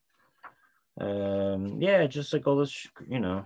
So for the people listening, this is Mike looking through uh this this book. Um, if I were to own a zoo, by Dr. Seuss, and this is a book Yeah. like he he. Uh, this is a book that he got his hands on, and it literally has like racist imagery in it, and people are wondering like, why, why, why do they want to cancel Dr. Seuss? And there you are. And this All was right. this was a book that was probably in What- the what el- libraries of our like elementary schools when we were kids, and nobody Oh, thought nothing of it. Uh, yeah, so this was bought four years ago for reading day, uh, reading month, by my girlfriend who's a teacher for um, early education. So I heard Fox, Fox and Fox and Fox, you know, the whole thing. You know, I heard the whole thing like all week long last week uh, when she was preparing for it. Uh, I just want to say one thing: this whole book is fantastical, fantastical. You have the whole Dr. Seuss bullshit, you know, the whole thing and the last page is in reality. So let me just give me a second to explain this, and I'll have images up for people who want to watch this on YouTube when, when it's on YouTube. Um, yeah, so it gets it starts off, and I'm pretty sure it's the Bronx Zoo because, or the Central Park Zoo because Dr. Seuss's first book, which is one of the um, canceled books or the books on the list of not being published anymore, is and I saw it on Mulberry Street. You know, like basically, I'm in New York. Oh, I saw this shit here. So Mhm. basically, it gets more and more extravagant. There's a guy in a goddamn, um, like you have this. Let me just show you. You have like this. So basically, it's a. How do you describe this? Uh, Like a um, Willy Wonka, or like Mousetrap, like a whole like little thing Mm-hmm. and it's like crazy stuff like that and it's basically at the end you realize it's like in in the guy's head and it's a fucking uh security guard at the actual zoo Yeah. and he's basically him saying that's what i would do If yeah. Wow. you know so like and it's all like it's all humans so you know that's i just this is the first time i looked at this book and i, I So it's basically 10 like if. I if I owned a zoo, I would have put these motherfuckers in the zoo if Yeah. I if I owned a zoo, I would exhibit just people that don't look like me. Don't look Yeah, like me like, have you know, different well, cultures from me. yeah so uh, or maybe it was him passively saying like the city's a zoo That's type It's, it, it's a whim, but um it's like a whimsical tale of xenophobia. Of Yeah. course. So now so yeah, wow here we go you can see why hey if we republish why- this Yeah, why why people don't want to cancel. whimsical um you know, exotic stuff you know i mean i know it wasn't uh, this is the one that was actually still published i think i think the other ones weren't um or they were like not whatever but this one was for avail- availability um this was menacing the fucking cover of it uh but yeah i mean what is the point like I, I understand like the whole rhyming thing is cool for like the hop on pop and the fox on and the socks and stuff like that. It helps you with like I had to learn I had a uh I still have it now. You, you can tell I like stutter and stuff, but Mhm. you know, I had a whole thing like where I couldn't talk and stuff. I would say the like, you know, wrong words, but um Yeah, I mean, this doesn't make any sense. You know, it's like fantastical things. Why would you go from like the Grinch's world and compare it to Orient, you know, say Oriental stuff? You know, it's like it's comparing like fantastical things to people that you know. I don't know, but I don't know. But that's it.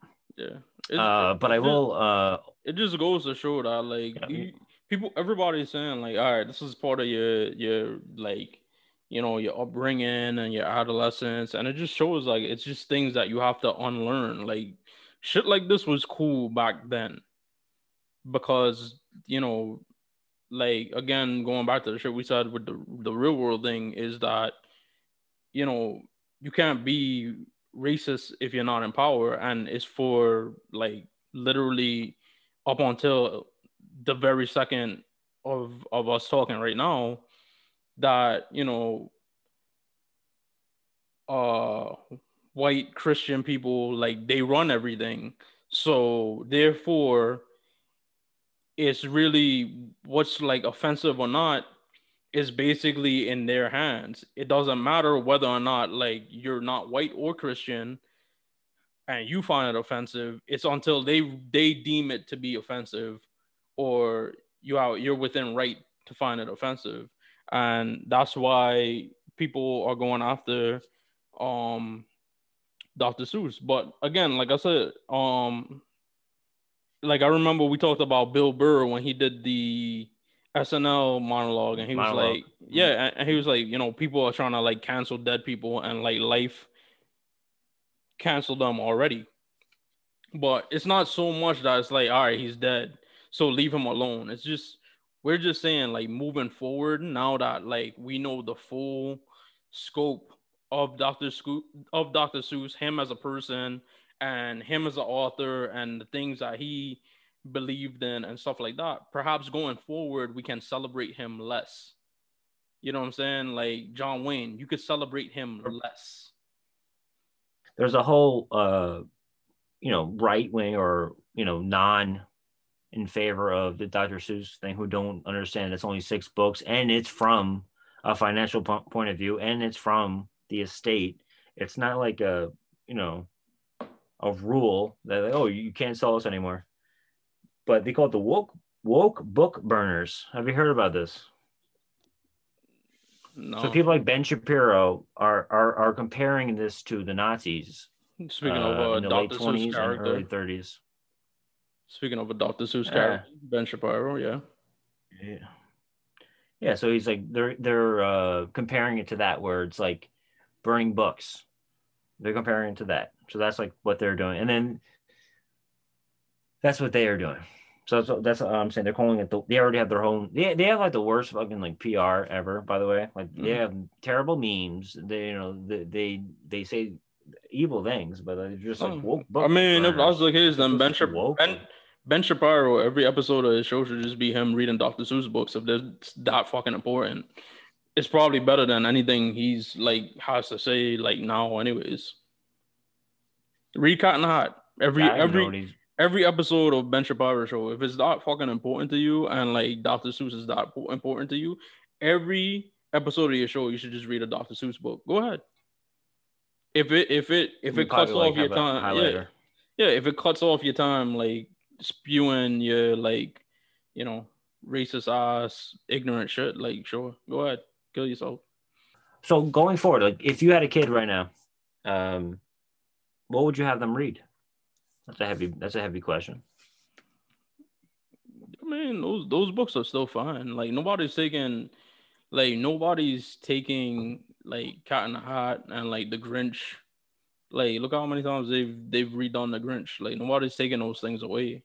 It's just you have to look at people from a full, um, like the full scope of them now. Like, and and I guess like you you yeah like yeah you you're implying here like it's up to the parents. Like now that you know about Dr. Seuss, like I said, I think it ain't so much like you're canceling him because he's dead. It's like just celebrate him less. Like if you want to read Cat in the Hat to your kid, like that's cool, but like at the same time, you don't have to either. And you're talking about canceling um authors and stuff like that. Like nobody's kind like they're trying so bad. It's it's, it's funny as hell to me because it's always like um it always makes me like giggle because people say all of the like they they hate J.K. Rowling's like rightly so because J.K. Rowling. I mean, yeah. you know, in your opinion, like J.K. Rowling says all of this transphobic shit, right? But it's ironic to me because they keep coming out with like Harry Potter shit, and it's like she's still making money. Like it's not like you're gonna make Harry Potter shit and like J.K. Rowling is not making money off of it. So the other day, mm. um, I guess there's gonna they're gonna have like this video game where like you could be like a Harry Potter character, but they're gonna give you the opportunity to be like gender fluid, transgender, and stuff like that. And it's like, yeah, woohoo. And I was mm-hmm. just like, all right, but you still like it's a fu to J.K. Rowling's, but you're gonna keep buying her shit, and she's still making money off of it. And I'm like, it, it, when you talk about cancel culture, I'm like, nobody wants to cancel Harry Potter because they they love like they hate her so much, but they love her shit so so so so much at the same time. As much as yeah. they hate her, they love her stuff. So it's like she's not gonna go away, and she's gonna keep saying the shit that she says. So when people talk about cancel culture, well, like, it don't it don't exist. It don't like I'm not I'm not trying to like cut you off, but my thing about cancel culture is like it's not a real thing. You know what cancel culture is? Cancel culture is just the market, the market letting you know that you're not indispensable. Case in point, like I said, yeah. I use J.K. Rowling. I, like you can't cancel her. Like as much as you hate her and you um what's the word I'm I'm looking for here? Like when you admonish her or whatever, right? As much as you hate her and admonish her, like these people, these Harry Potter fans, like they cannot fucking live without Harry Potter. So it's like when when like like yeah. where where's the cancel the old like cancel culture is taking everything? Where's that mob for for J.K. Rowling's? Yeah, what I was uh when I mentioned the whole like it's called the woke book burning, burners, mm-hmm. whatever. Um, what I wrote down in my notes, just a little little uh, show notes. I wrote capitalism, don't buy, and then like the government, like if you cancel it in schools, okay, so like your parent can't buy the book, the schools, uh, the, the public schools won't have it in their libraries I mean, like there's two different things. Like if you keep it open, uh, in, it's still going to be available besides those six books. Like you can still buy the book. It's still in your house. It just won't be part of like uh, your public school library, you know. Uh, but I want to I want to be uh, first off with the whole uh, Harry Potter thing. I read one my my best friend in sixth grade got me for my birthday going into like seventh, I think, and I t- I I put it away. I was like, I don't get it. But the only book, only two books that I liked. Well, I liked uh, I liked the whole fish thing. That's I don't know. Maybe I have to reread that. That was kind of dense for me. I couldn't. It was a little too complicated for me. But uh, the places you, all the places you go, I love the cover of it. And then this book really chat my ass. Marvin K. Mooney, will you please go now? Fuck you. like I'm not going anywhere. We're not going anywhere. You know, the whole book is like, get out of here, man. Get, go, go. And I saw the name Mooney. I was like, motherfucker. Like, come on. I don't know why he chose the name. I, I don't know. It was bizarre. But uh yeah, but like uh, in like all seriousness, um um yeah, I mean like I think he targeted like Orientals. You know, is that the Oriental thing? You know, I think that had a lot to do with his background in the newspapers. Um, because during the 30s in San Francisco, um, they had an anti-Chinese thing going on, and then during World War II, they had the anti-Japanese, which, uh, you know, the political cartoons really pushed for the Japanese internment camps. Which, when I was a kid, we were learning about it, and I was like, "Holy shit!" You know, like they you, they were teaching me shit when I was like seven. You know. You learned about it? Yeah. They never learned, taught. They were none, telling me about. They never taught none of that. Yeah, they were telling me about all, all they taught you was Japanese like bomb Pearl Harbor and like you know it was all rainbow and sh- sunshine in like America. When at the same time they were like um telling black people you couldn't eat like or sleep or do shit in certain places and then grabbing up Japanese citizens and putting them in camps. Basically doing the same shit like Germany and Japan were doing. It's, it's just ironic to me. They don't teach that shit in the school. So, but I didn't I didn't learn that well, until like, I was like first, I didn't learn it until I was much older. They don't teach you. I was like seven. Yeah, and I was, uh, I guess. Well, I, went. You know, in seventh grade, they had we had like the books, and we would read like narratives, like uh, you know, and we'd read it. To, you know, like in next person read, and it was like I had no idea. I was like, what the hell am I reading? Mm-hmm. But then it stuck with me my whole life, you know, and I was like, oh, this, is, you know, and I always wanted to go there. I always wanted to go to, you know, because they're from San Francisco and they were like brought over to like Arizona and Nevada and stuff like that, right where they're doing the bombings and stuff, like the nuclear testing. Crazy place, man. This is crazy history. But uh, Dr. Seuss, I, I, could have came up with a rhyme uh, if I had more time. but I have to go, so I have more line. No more lines. Dr. Seuss, will let him that rhymed. Because Dr. Seuss he thought hey, he make Dr. Seuss Asian people into juice. Dr. In his books, when you look, but in reality, he was a crook to kids. Bachelor update. Okay, everybody. Uh, you know we've been wa- we've been watching The Bachelor uh since uh, episode two, and we've been doing a review of every episode from it. Uh, Shug, uh, what's the latest on this? Yeah, so this week was not the actual show, but it was the Women Tell All because he's down to his final three women Michelle, uh, Bri, and Rachel. And so this Women Tell All, this is all, I mean, not all of them. There were obviously people missing, but most of the women that he sent home already, where, you know, they kind of got to say their piece and, you know, kind of give some kind of like um backgrounds background to stuff and um, you know, talk talk stuff out. They actually had the opportunity to talk to Matt, and Matt was, you know, a lot of it was explaining why he didn't he went a different way with um you know women that thought they you know had a connection had a connection with him um that he decided not to um move on with. But this was one of the last few appearances like um we will see at least this year of um Chris Harrison, I believe this week and then next week. Uh it's been announced that for the after the rose special, uh former football player and he hosts uh unconvers- uncomfortable conversations with black men with a black man um uncom- uncomfortable conversations with a black man. Uh, Emmanuel Acho, uh, he'll be the host of the after the final rose, and I think that's the one uh, after uh, the finale um, that will be airing Monday. But this previous Monday, it was the Women Tell All. But actually, before I even go on, I by surprise, um, Chris Harrison actually appeared on Good Morning America and had an interview, real quick interview. I think it was only like about like five to eight minutes long with Michael Strahan, where he kind of like apologized, but at the same time, it was kind of like Michael Strahan afterwards. The takeaway that he got from it was like that it was like a surface apology.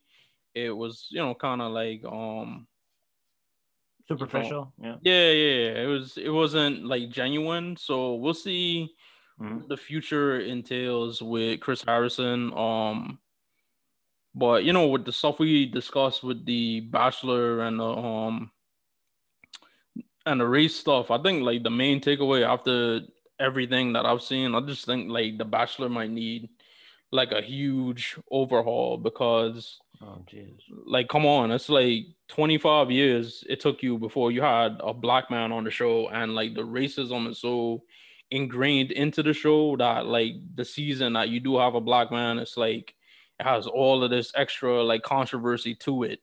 Um, and then there's mm. somebody like Chris Harrison where you've been on the show since like the get, and it's like, why didn't you use your position and your um influence on the show to say like perhaps like you know we need to like diversify um the contestants diversify the leads and stuff like that. And it, it so i mean like i said i think that's the the one takeaway i get from everything everything we talked about. And this this, this just this past interview with michael strahan with chris harrison. I just think that show needs like a huge like makeover um I make it more diverse, more diverse producers, diverse hosts, diverse leads. Like, who's to say they can't have like a season where you have like three bachelors and like 40 women, and then the women, you know, they could yeah. they can choose like because they did that with um like real life, like real life. Yeah, because they did that with um. Yeah, some, sometimes women are with two guys at once, and they're like, "Who? Who am I gonna stay with? Who am I gonna say?" You know, that happens, man. Yeah, they're like they, dating two people at once. You know.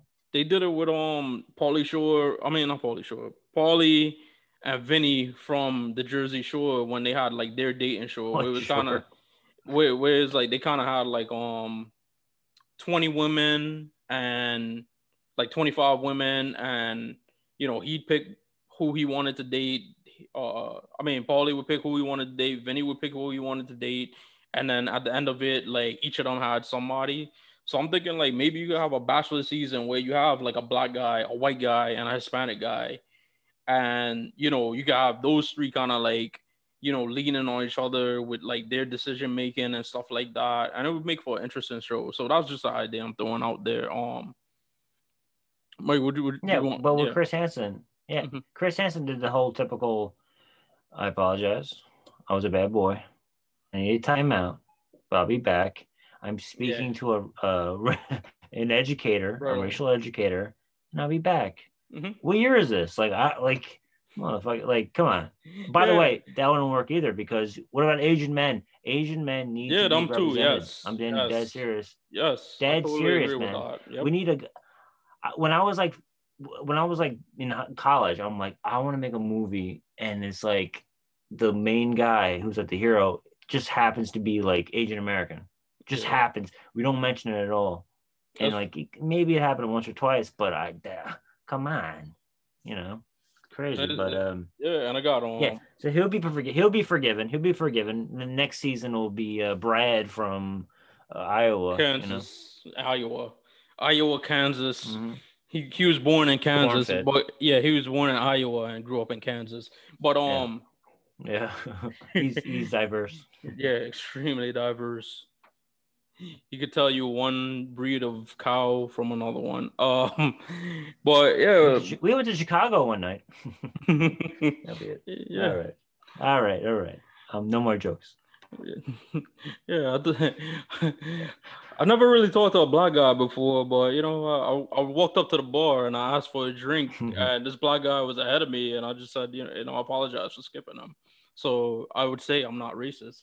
Um, but yeah, I, I, I that that interview, it, it, I, I ran through Twitter and it was like, yeah, at seven o'clock, and I'm never up at seven, so I had to like um DVR it mm-hmm. and then fast forward through like two hours of um Good Morning America to see. Oh, yeah. What's up? It was Eric Dyson. Eric Dyson. Hey, let's bring it back to real world. Eric Dyson was always with Kevin Powell. Uh, Kevin Powell. They would always have things on BET when I was when I was a kid. You remember that? Eric Dyson. Eric Dyson's a gentleman who read yeah, a lot I know. I know Michael Eric. Yeah, yeah. I don't. Yeah. Okay. Uh, okay. I just wanted to bring it up, and we'll. but that is one of the people that Chris Harrison said he talked to. But yeah, it's it's ironic. Yeah. Um, before we get into like the the um the episode um the women tell all but yeah with chris harrison it's like yeah i went to racial sensitivity training because just before like we started recording I was scrolling through Twitter and it said like Camila Cabello, the um chick from the singer, where it came out that she had like a bunch of like racist like Reddit posts uh, before she got famous, and then she was in a group Fifth Harmony, Fifth Harmony, and she would say like racist things to like um Normani, who is also like a solo artist, extremely talented and beautiful. Um, she would say racist things towards her and then she just came out today it's like yeah i went to like um a racial sensitivity training and you know, we had like it wasn't easy. Like we had to like really have tough conversations and do homework. And I just tweeted out this thing where I was like, Camila Cabello says, I'm not racist anymore because I had to write a 200 word essay about Rosa Parks. So I, I don't know. Maybe, yeah, I don't know. Mike. Maybe we got to take like a racial a race racial sensitivity course so we can see if if it if it's yeah real deal. Oh, uh, we'll we'll do it. Let's do it. Yeah, that'll be that'll be like the uh, that's the that's the 50 episode spectacular that we'll have. I mean, I mean, I will uh, say, I will say, if it's like the company I used to work for, it had a major racial incident, and I actually had like a day where we had to come in and do like racial sensitivity um training, and if it's anything like that, if all what these people say, like I went to racial sensitivity training, if it's anything like how that day went, like these people aren't learning shit, and they're probably no less racist. They're probably no less racist coming out than when they were going in. But um, I was on spiel. Don't forget to check out if you're watching this on YouTube or listening to this. Check out our video on the Bachelor and race and it's about 50 minutes. Might regressions too. Yeah, it's 50 minutes long. That too. And um, but I, I guarantee you it's worth um every second of it. Like we really took a deep dive in the history of the series. Um, even if you gotta watch some now and watch some later, it's, it's really worth the time. Like I'm not just saying that because I was in it, because I rewatched it. I was like, yeah, this is really like informative. But let's get into um the women tell all. So first things first, all of my babes are back. All the women I love. Yeah, 15 of them, right? I think so. It seemed like that many. Yeah, because it was 25 altogether, or 24 altogether. So now it's eight, nine, eight, nine left, eight left. Yeah, so it should be 15. Um, yeah, so um, this is a this is you know this is a typical thing at the end. Usually do it afterwards or right before, which is what they did with this but they have mm. like a, a, a, gathering and um it's a great episode always you know so uh Chuck, what'd you get from it yeah so all my babes are back especially katie you know i love me some katie um mj and Yesenia stuff was like revisited but it wasn't like it, there mm. wasn't nothing no not much like new information there.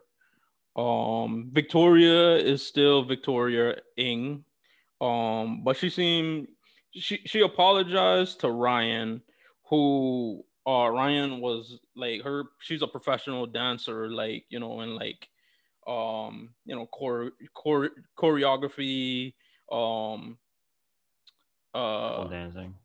not pole dancing mike. That was the point. Didn't bring that up. Huh? Oh wasn't. Oh sorry oh never mind. Just continue. Yeah she's professional she's professionally a dancer.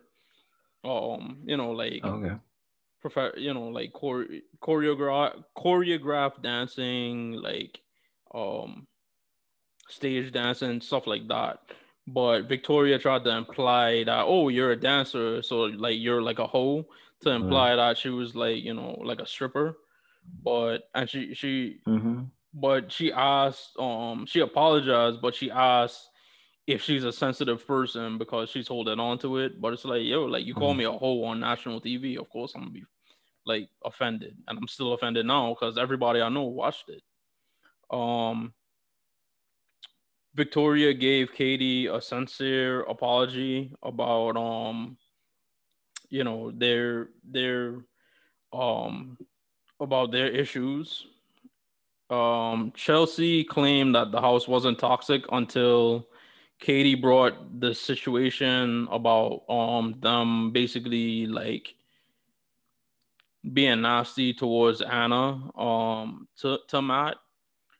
And I found it crazy because considering I found it crazy considering the antagonizing of Sarah, um, the five new girls, and as well as Heather, who who um came on for that one episode. Uh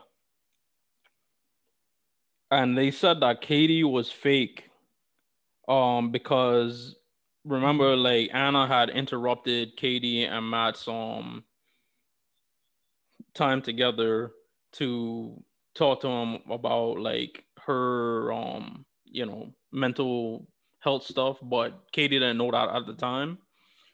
And they said she was fake for that because she was complaining about Sarah like interrupting her.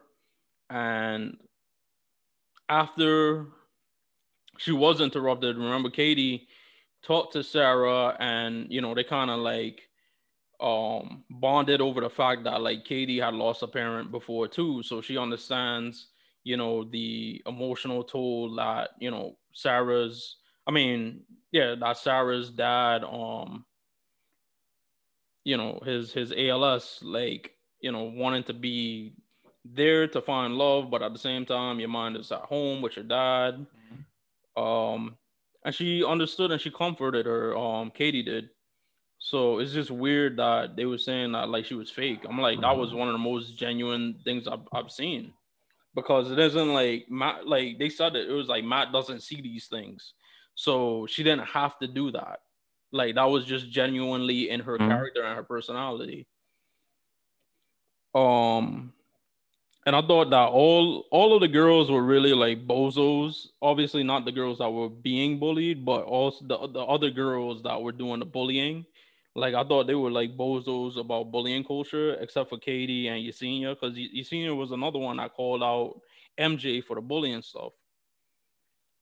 Um, and plenty of them came from the angle of how does you calling out bullying improve your relationship with Matt, which I found sickening. Like, oh, like I'm just I'm calling out bullies just to like look good for this guy, rather than like, oh, I'm calling out bullies for like you know it's wrong mm.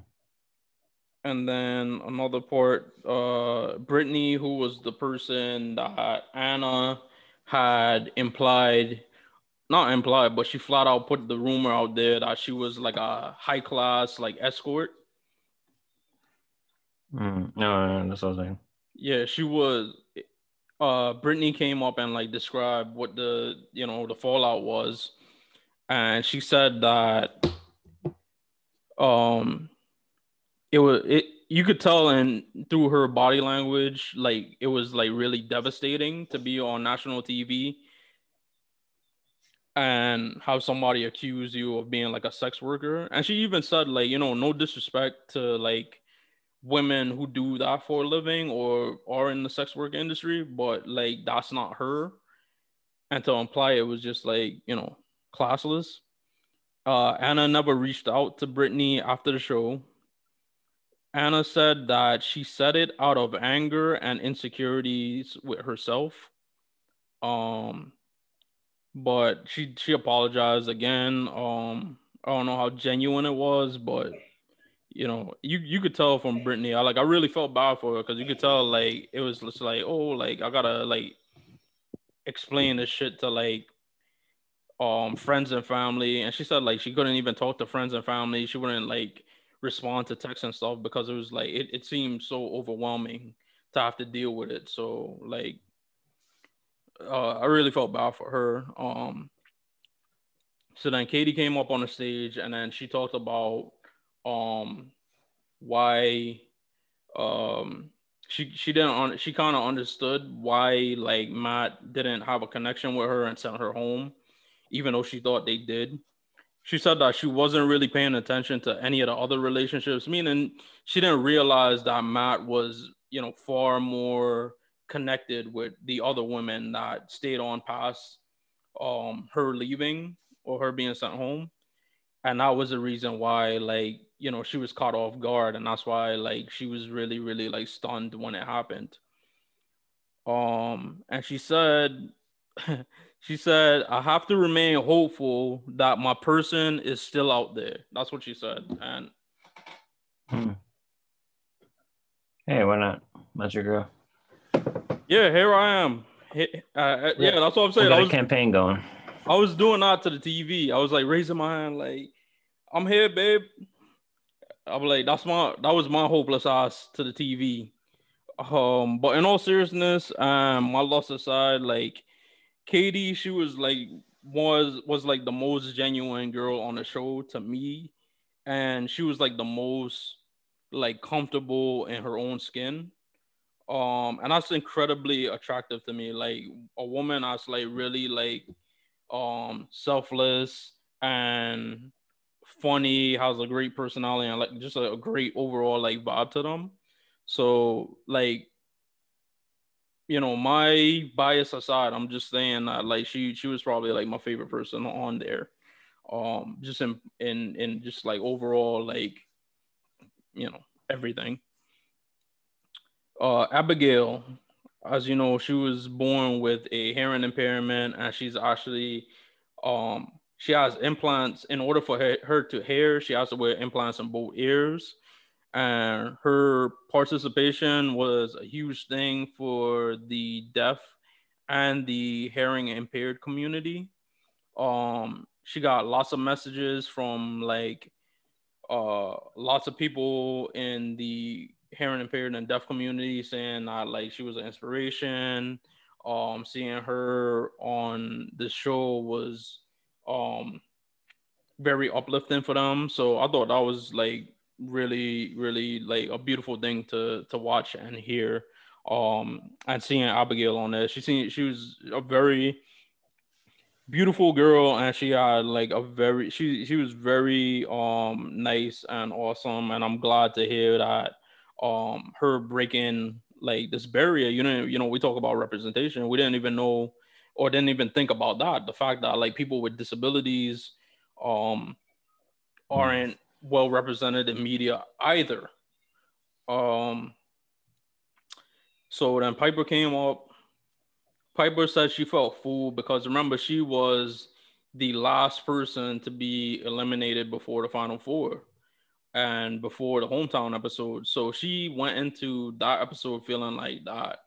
Um, you know, her and Matt had like conversations about what meeting meeting her parents was gonna be like. So she basically thought like she she was basically under impression that she would have been chose, and she wasn't. And this was one thing she said, and I don't know, like especially when we watched the show, and I know Mike, you said like a lot that like the part that made you, um, that kind of that kind of um is like odd to you about the show or the part of the show that you find odd is just how like a guy could like date all of these women at the same time. Um, she said mm-hmm. this thing. She said that Matt had a special way of making every woman in that house feel special. Um, and it didn't seem like she said it in a negative way, but it didn't seem like she meant it in like a positive way neither. Like, so I don't know if like you know he was like straight up lying, but at the same time, if you're in that position, like you have to try to make some kind of connection with everybody in the house, like you're not gonna just straight up not like people or not like the women. If that was the case, you would just send them home, and I think that's what he did the first episode. Well, let me interject here. If uh, one girl goes, uh, one woman says she likes selling, uh, selling, and he goes, "Oh yeah, I sell for a while, whatever." whatever. And then the next lady says, "I don't like the water at all. I like hunting." Mm-hmm. Yeah, I've hunted before. Does it make him a liar? yeah. if he does both. Like you know, that's the whole thing. It's like he can. That's that's called dating. But you're doing it all at once. Yeah. But I just don't want the fat. I don't like the whole like physical of act of it. It's kind of like that. It's praised by conservatives and all that stuff. But I, I don't. That's that's near here nor there. Mm-hmm. Chuck, I apologize. Continue. Yeah, and Serena P on the last episode, I wanted to get into it last week, but or like expand on it last week, but we didn't get the opportunity to. But Serena P actually decided um, after talking with her family that um, Matt wasn't the right person for her, and she took herself out of the running, um, which was shocking to us as viewers, and it was also shocking to Matt because he was definitely like blindsided by it. Um, but she explained herself and saying that the whole meeting the family and stuff like that, how she imagined it, imagined it going was not the way it ended up going. And that was probably and, and that was the first sign that perhaps um Matt wasn't right for her. And that was the reason why she um changed her mind. And this is the thing she said. She said it felt that it wouldn't be fair to Matt, and it also wouldn't be fair to the other three women if that if like she was, you know, 50% um she was only like, you know, 50% uh in love with Matt and Matt was 100% in love with her and the other three women were also like 100% in love with him so she just felt like it would be best for her to take herself out of the situation or take herself out of the equation yeah like uh, one foot in one foot out it's like mm-hmm. the old saying you know like one foot in the door and you know that's what the whole saying which mm-hmm. is a lot of relationships even though you're in love or yeah. you, you you you feel the love you know? right and then um so then Matt finally Matt came out rocking his um Rick Ross, James Harden beard. Like that's what a lot of ladies said. They beard, like, yeah. They were like, oh, they were like, oh, he could look. I heard about James. that. He's like, oh, he's James Harden now. Um, so he came out and he he confronted the um the women in person. So Mike, what he like likened it to is like um you know imagine like running into your ex and like you know like real randomly and he was just like imagine it was like oh 20 of them at the same time uh so so you kind of got you know i got I, I i got where his head was at um being here at this yeah. moment all well, I had that experience. Like I think I mentioned one time, I had like six or five ex girlfriends in the bar at the same time. Right. One, uh, one future one. So I, I, understand how it feels, but uh, no no camera, no maybe like like like a, a, a old school, like maybe like a little old uh, flip camera. but I had that experience, so I'm you know I, I get what he's saying. I yeah. fell for him. Yeah, it happened a lot for me in like college, like going to parties and stuff and seeing like a girl I used to mess with and and stuff like that. Um, so I, I totally related to to him when he said that. Um, you, as we said, when Victoria got sent home, or he didn't he he didn't give her a rose and she got sent home. Uh, he didn't say anything to her, and she talked about how like hurt that she felt that she he he couldn't even like look at her and didn't say anything to her and like a lot of people they went to like the body shaming route. They was like oh he didn't even look at her like you know he's he's body shaming her. I was like i don't know how the fuck you got that from him just being like disgusted by like her actions. But he did admit that um just like ignoring her um while she was like talking to him at the rose ceremony when she didn't get picked. Um he he apologized for it. He was remorseful for for not speaking to her. He said he could have handled um he could have handled it he, he could have handled it better. Um then they you know then obviously they switched to like the more like light-hearted parts of the show. Um one of the things I didn't notice um while watching, I don't know if you did, Mike, in, in the, the times you watched it. But Matt, every time he makes out with a girl, he makes out with a girl um with his eyes wide open. And I never cameras on him. yeah, and I never feel weird. Yeah, and I never I never thought of it. And I because I, I don't know, like me personally, when I make out with girls, like I close my eyes and I didn't even think that that was the standard. That's just what I did. But then when I, I, saw him doing it, I was like, "Yeah, dude, like you're supposed to close your eyes when you're making out because imagine somebody opens, and that's what a lot of the girls said. They was like, you know, I would just open my eyes and he, you know, we'd be making out, and like I'd open my my, eyes and like he'd just be staring at me, and it's like weird, but you don't want to say it's weird and and stuff like that. So that that part had me like busting out laughing. It was hilarious.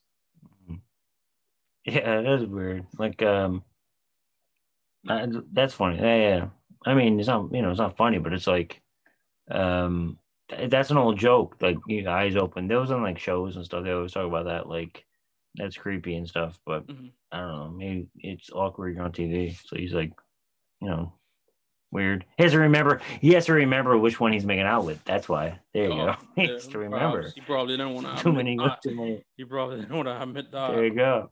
Um, Think about that. the bloopers they showed some bloopers off camera stuff it was hilarious like they had um one of those like fear factor um type uh group dates where they had to like reach into a Mhm. Oh, box the with, cockroach. Cockroach. Yeah. yeah with like all of these Ugh. insects and stuff like that Ugh. and it was it was hilarious Ugh. um That creeps me out, man. Insects creep me out. I don't care. Dude, uh, you know, that grossed me out. You know, I don't care how beautiful, you know, how, you know, just that weirded me out, man. yeah You know, I don't know how you feel about it. How you, it's like, you know, the fear, you know, fear factor. I don't know. Yeah, it's, it's, it's yeah. Even watching it, it's kind of like icky. But they have to reach in to to find a ring around like different Mm-hmm. insects and shit, um, like worms and all that stuff.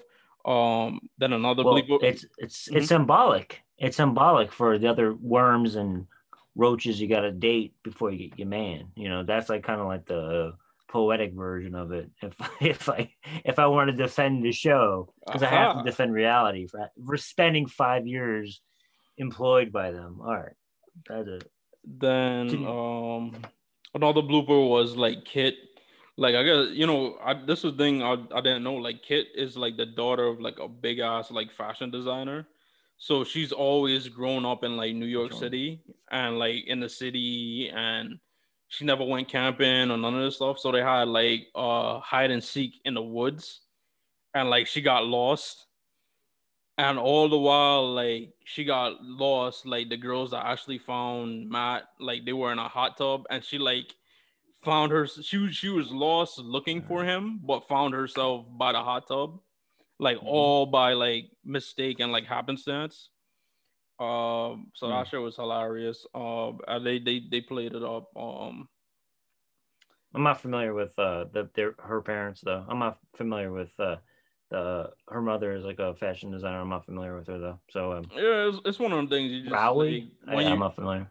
it's, it's one of them things where you like um you know it's just on the the, the front of like the wikipedia page i think one of them one of Hmm. them's like died No, it's you- part of the thing. Yeah. yeah one of them's died used to play for the giants and it, yeah it's Okay. it's one of those factoids um trivia questions Mhm. and then they showed they they showed like a like a minute and a half preview of like the um final episode uh what do they call it um like dream suites or something like that fantasy suites and i guess it's when he like spends the night with them in like a Oh yeah. and Yeah. so that's gonna be an interesting one. And then um his dad is actually gonna show up and it looks like you know they're gonna have like a really like tense conversation and um his mom he also talks to his mom because I think he has to like you know um talk to them before he gets his final decision and then it was like a point um I guess something happens that makes him like uh cry. Um and you know they're gonna show all that stuff so but i'm really excited to see the conversation with his dad because you know the stuff we we talked about with the race stuff like they never really showed him with like any other like black people and i wanted to know where his dad was. So i hope his dad i hope like um it's kind of implied that like the reason why him and his dad don't have a good relationship is because of him and his mom's relationship like failing. So a lot of that Mhm. stuff we're gonna dive into Monday night, and we're gonna talk about in next week's episode. Um, so probably gonna have Yeah. like two or three more of these because we're gonna talk about the final episode. We're gonna talk about the after the rose, and then we'll probably do a whole overarching like wrap up of the whole thing and this whole experience of the first Black Bachelor. And you got to remember too, um, all all your favorite, all Shook's favorite uh, contestants are may they're gonna do Paradise this year. They're gonna do the whole um in between series, in between the Bachelor and the Bachelorette, the the the the, the whole house, which is m- very much like Real World or Mhm. like Big Brother. Um, also like um, they're filming it now. Like it, they took a break. Like when we started watching it, they filmed it like in the autumn or early like you know early autumn. So like uh, do you notice they had the whole like previously recorded, like because like the whole controversy with Har, you know, the, the whole you know Harrison things. Yeah, like, yeah, had, like, they did. I did see recorded. that. I did see that disclaimer. Yeah. They said when they did it. So like they took, you know, do usually you do six weeks, uh, a week or two off. Six, I mean, six days, week week off, six days, week off, and it just it turned, you know, like that's like the schedule for production, uh, and even in you know today's uh format. But so you never know, like something could happen. Like there's always like spoilers, and there's always people that are like uh, leak stuff, but you never know. So um, it's not, you know, you never know what's going to happen in the next few weeks. Uh, it looks like it's going to end up. Usually it's April. It ends the show. Um, I say probably like last week of March, Mhm. maybe. I don't know. So we have like two or we have like two or three left, Yeah, a couple weeks. Yeah. which would be, you know, Still, you know, we're still which is like, you know, it's standard. yeah, we're still like very much like virgins to this Bachelor franchise. So we don't every every week is something like new to us, like getting used to the format. Um, but stay tuned. Final thoughts, Michael. What you got today on all our vast topics? All right, so we talk about real. We talk about um, we talk about a few things, but it's um, like classic Sugar Me the Mooney. Uh, they have common common themes. Um, I grew up, Show grew up watching the Real World, Mhm. um, and it's kind of like a a uh, you got Sesame Street, you got the Real World. You know, like it's like kind of like that's what you watch, and you're like you they kind of like sub, you know, like they they educated you Mhm. on just like different types of people and like uh, cultures. And Real World was more of a you know you know more in your face version of it. Um, and it was great to go back and look at the uh, and look at the footage and feel um, like yeah, I remember watching that and and looking back at it in my eyes now in 2021. Um, I feel like we're doing the whole. I feel like it's a loop that Mhm. we got to a point back then. Now we're back to it. What happened in that min, mean- in the meantime? Uh, is it going to keep happening? You know, I feel like if you go back and read books that I've read, like they dealt with it like in the 30s, and then they did it again. Like it just keeps happening over and over again. Mhm. And same with The Bachelor. Bachelor's been on for uh, 20 years, uh, 25 Bachelor seasons, uh, almost similar Bachelorette, and you have the uh, spinoff series too. Um, and it's 2021, and like there's so much controversy with the host of the show, who's like a staple of the show. It's Mhm. like um, um, what do you call it? What's his name again? The guy from American Idol with uh, Cole, Reach, uh, you know, Kelly Simon, and- Simon. Uh, no, no, no, no. The um, uh, Kelly, you know, reaches Kelly, then it was Kelly and uh, oh, Seacrest. Seacrest, uh, Ryan Seacrest. Seacrest, right? Yeah. Yeah, imagine like, it's like Seacrest, like a po- like, you know, like he's been around for 20 years. hmm I know him more than, Han- I, you know, I, I know him more than this individual, you know. Uh, but there's a whole generation of people who grew up understanding that this is, hey, this is courtship, you know, this is courtship. Um, and he was kind of like the the moderator for it, and he went through the whole usual spiel. Second time we used it today. Uh, of the I'm sorry, I made a big mistake. I was a bad boy. I'll be good now. You know, it's kind of like we get it's like repetition, you know. And I don't know, like uh, if people are learning or just yeah, you know, it's kind of it's upsetting, but it's also I think uh, over time things are gonna get more and more. Um, the more the more knowledge we know. Hey, you know what? I take it back. I don't know. The more knowledge we know might be the opposite of the effect that we're trying to get. But and with Dr. Seuss, same with Real World. This was my point. So Real World, when I was a teenager, you know, like 10 years old to like in college, like right at the end of college, I watched that and I learned a lot. Dr. Seuss, that those books are all around from when I was, uh, you know, born till 10. You know, and I've seen all those books before. Um, I had to look back at Dr. Seuss and see a lot of things. Some of it I, I don't get. You know, I, I'm like, this seems like you know just uh how to teach someone to like rhyme or whatever. Um but the book i chose to show you that's banned that i that i showed me and show we looked at uh it was a zoo which in itself is not the you know not the most popular thing right now. And it ends with uh, about people and stuff like that. So um looking back as what i've been doing um i always trail with these these final thoughts but i've been watching a lot of things from the 80s and 90s and reevaluating things i've watched as a kid and just wondering like like what made it change? Um what's what is going to happen with our stuff now? Like when we look at look in 20 years from now um when we're old and um just like the younger generation just um i think i have to finally just like uh, accept like all right t- teach me tell me so i'm like i'm ready to like all right because if i don't find offense to something and they find offense to it let, let me uh let me listen you know Mm-hmm. So that's my final thoughts for uh, episode 42. Yeah, like you know, I, I I've obviously a huge fan of the real world. Um, I think I really got into it. Like I watched the Hawaii season when I was like nine years old because I remember watching it back when I was in like St. Thomas and I moved up here in 1999. So it was like 1999.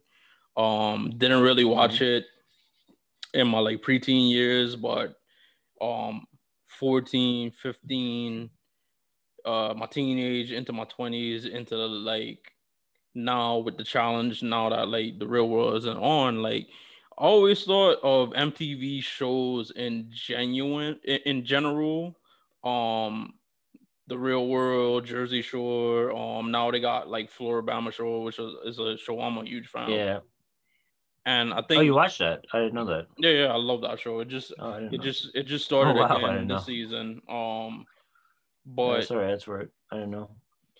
I think they do a a generally good job like with those, you know, taking strangers and putting them in a setting and having them like just let the entertainment come from just like them interacting with each other whereas you know a show like The Bachelor or some of these other reality shows where it just seems like a lot of like the drama and stuff like that is like um scripted or influenced by the producers. I think like The Real World was like the one show that started um MTV on the trend of all right, let's just put these people in here and then just let like chaos ensue basically and you know like Mike mm. Detail from like day one, especially now that they're doing a reunion where the same cast is coming back and like now you could see um you know a lot of stuff we described on the first season you know how have the people grown since then and it's, it's gonna be interesting to see like I, I really gotta look into whether or not i'm gonna get paramount plus i can't lie to you a lot of stuff on there is like appealing. Like they have Beavis and Butthead episodes, which like you could sell me on that alone. Um, hmm. So I'm gonna look into that because I, yeah, because now that that you described, you know, um, that young lady from like Alabama and her like, I would like to see if in those 30 years after experiencing the real world and then going back to where she lived, if she learned from it and it was like a fruitful and educational um period. So that's always the interesting thing. And then obviously with all the details about race like you know we talk about you know the racist incidents and the incidents between the cast members but you know that's one part of it. The other part of it like i said the thing that always bothered me um especially being in that you know like i said that coming of age time in my life where I'm moving from, you know, childhood into adulthood and you're watching TV, I want to see um you know, I wanted to see a representation of me. I wanted to see like a straight um black man and them, you know, how they interacted with white people or people from these different places or gay people you know that's always been a thing like oh like you know black men are are like um you know in in a black community there's a lot of homo- homophobia and like on our show i used to see a lot of like black dudes being like really really good friends with like the gay people on the show so that changed your whole like outlook on things, especially when I'm I was like a person I never really been around gay people like that. So then when I went to college and I met like gay people, you know, I felt comfortable in those situations because I watched it on TV and I'm like, you know, if this bro if this guy don't see shit wrong with that and could actually be courteous and form a friendship with somebody like that, I could also do it as well. So representation does matter. Um just you know, looking back on how it was handled on our show um, is just as much important as how they handled racism. Um, a matter of fact, I think it all goes hand in hand because, as I said, you know, people getting to be around people that are different from them helps you learn, helps you become understanding. You can't just um, have beliefs instilled on you based on what you hear or what pe- people, yeah, yeah, your people around you um influence on your life, you have to actually get to know people and then make your own um, conclusions on your own. Um, and the real world did a good job of that, but you know it was fun to look back at. Um, not fun, but it was it was really interesting to to look back on its dealings with race. Um, Dr. Seuss again, another situation where I'm just like, a lot of these people, mainly conservatives, um, where they talked about you know they they you know as soon as they see somebody trying to change something um that's why they you know the term for liberals is like progressives and the term for conservatives is conservative because they want to keep things um the way they are rather than all right let's be open to new ideas um but the, the thing with dr seuss is I don't think they're trying to like cancel him. I think it's just uh, and in general, any time you're dealing with people that are long gone and like dead and buried, it isn't so much that you're trying to cancel him. It's like, all right, he's dead. Like, how are you gonna cancel him? He's not making any new books. It's just the point of it is just like we need to celebrate these people less now that we know more about them. Can you still uh, um like when Christmas time comes around, like can you still watch the Grinch? I know I love to watch the Grinch during Christmas time, and I'm pretty sure it's still like well, I don't know, who knows? Maybe it won't be, but you know, I'd still want to watch the Grinch. Um, the Cat in the Hat is like something I still want to read to like my kids or my nephew, or um, you know, any child in my life. But you got to look at the full picture, and like Dr. Seuss, he was not like he was not like a great guy, especially when in the fact like he really like is is very much like a lot of quotes of him saying like he didn't like children. Um, he didn't like children. He thought they were stupid. That that was one of his main points in writing his books. He said children are stupid, and this is why I write these like stupid ass books. But these these books definitely have an impression on the kids, like the one that Mike showed like that book right there if you're a little like white kid reading it you, you probably look at it and your takeaway is like people are different at, people that are different or peculiar different from you are peculiar and should be like studied but not but should be there should be some kind of barrier between you and them and that message is like you, you know something like people would say like oh you're thinking too hard about it but like you know, I I don't like he said children are stupid, but children are very, very complex and very um they're like sponges. Anything they see, they form and develop ideas and thoughts. It's that's why they call it the formative years. So it's important that we, you know, at least I don't know about policing what our kids um read, but you should at least be diligent about the mat- the materials that they're intaking um Bachelor, you know, uh oh my god, I was I, I can't stop talking about Katie. Like I love like her whole vibe. So it was great on this episode. I got to see her again. I was it was great to see um a lot of the women on the show. I like the fact that Serena P got to um basically explain herself and explain her decision. And uh, Matt got to, you know, be confronted by these women, but at the same time, he had like the the forum to um discuss uh the different decisions that he made while he was on the show. Uh, Chris Harrison.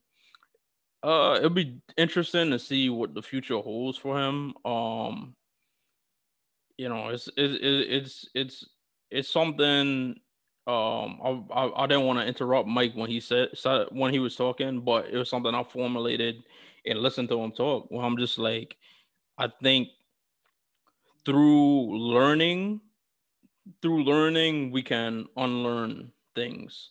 Um, but you know, stay tuned. Please check out our um YouTube channel. We have plenty, plenty, plenty of content on there. We got uh black seats. We have story times are gonna come up. Sugar reviews the brews with me on there. Like uh those are gonna come out like literally like every day because we've done so many different beers. Um all the bachelor updates if you skipped ahead or you don't have the time to listen to it, but you actually want to see it visually. I add in a lot of um uh pictures and a lot of like gifts and stuff like that to kind of like you know detail the things that we're talking about um but yeah this has been episode 42 of Shug Me the Mooney Shug Me the Mooney Shug Me the Mooney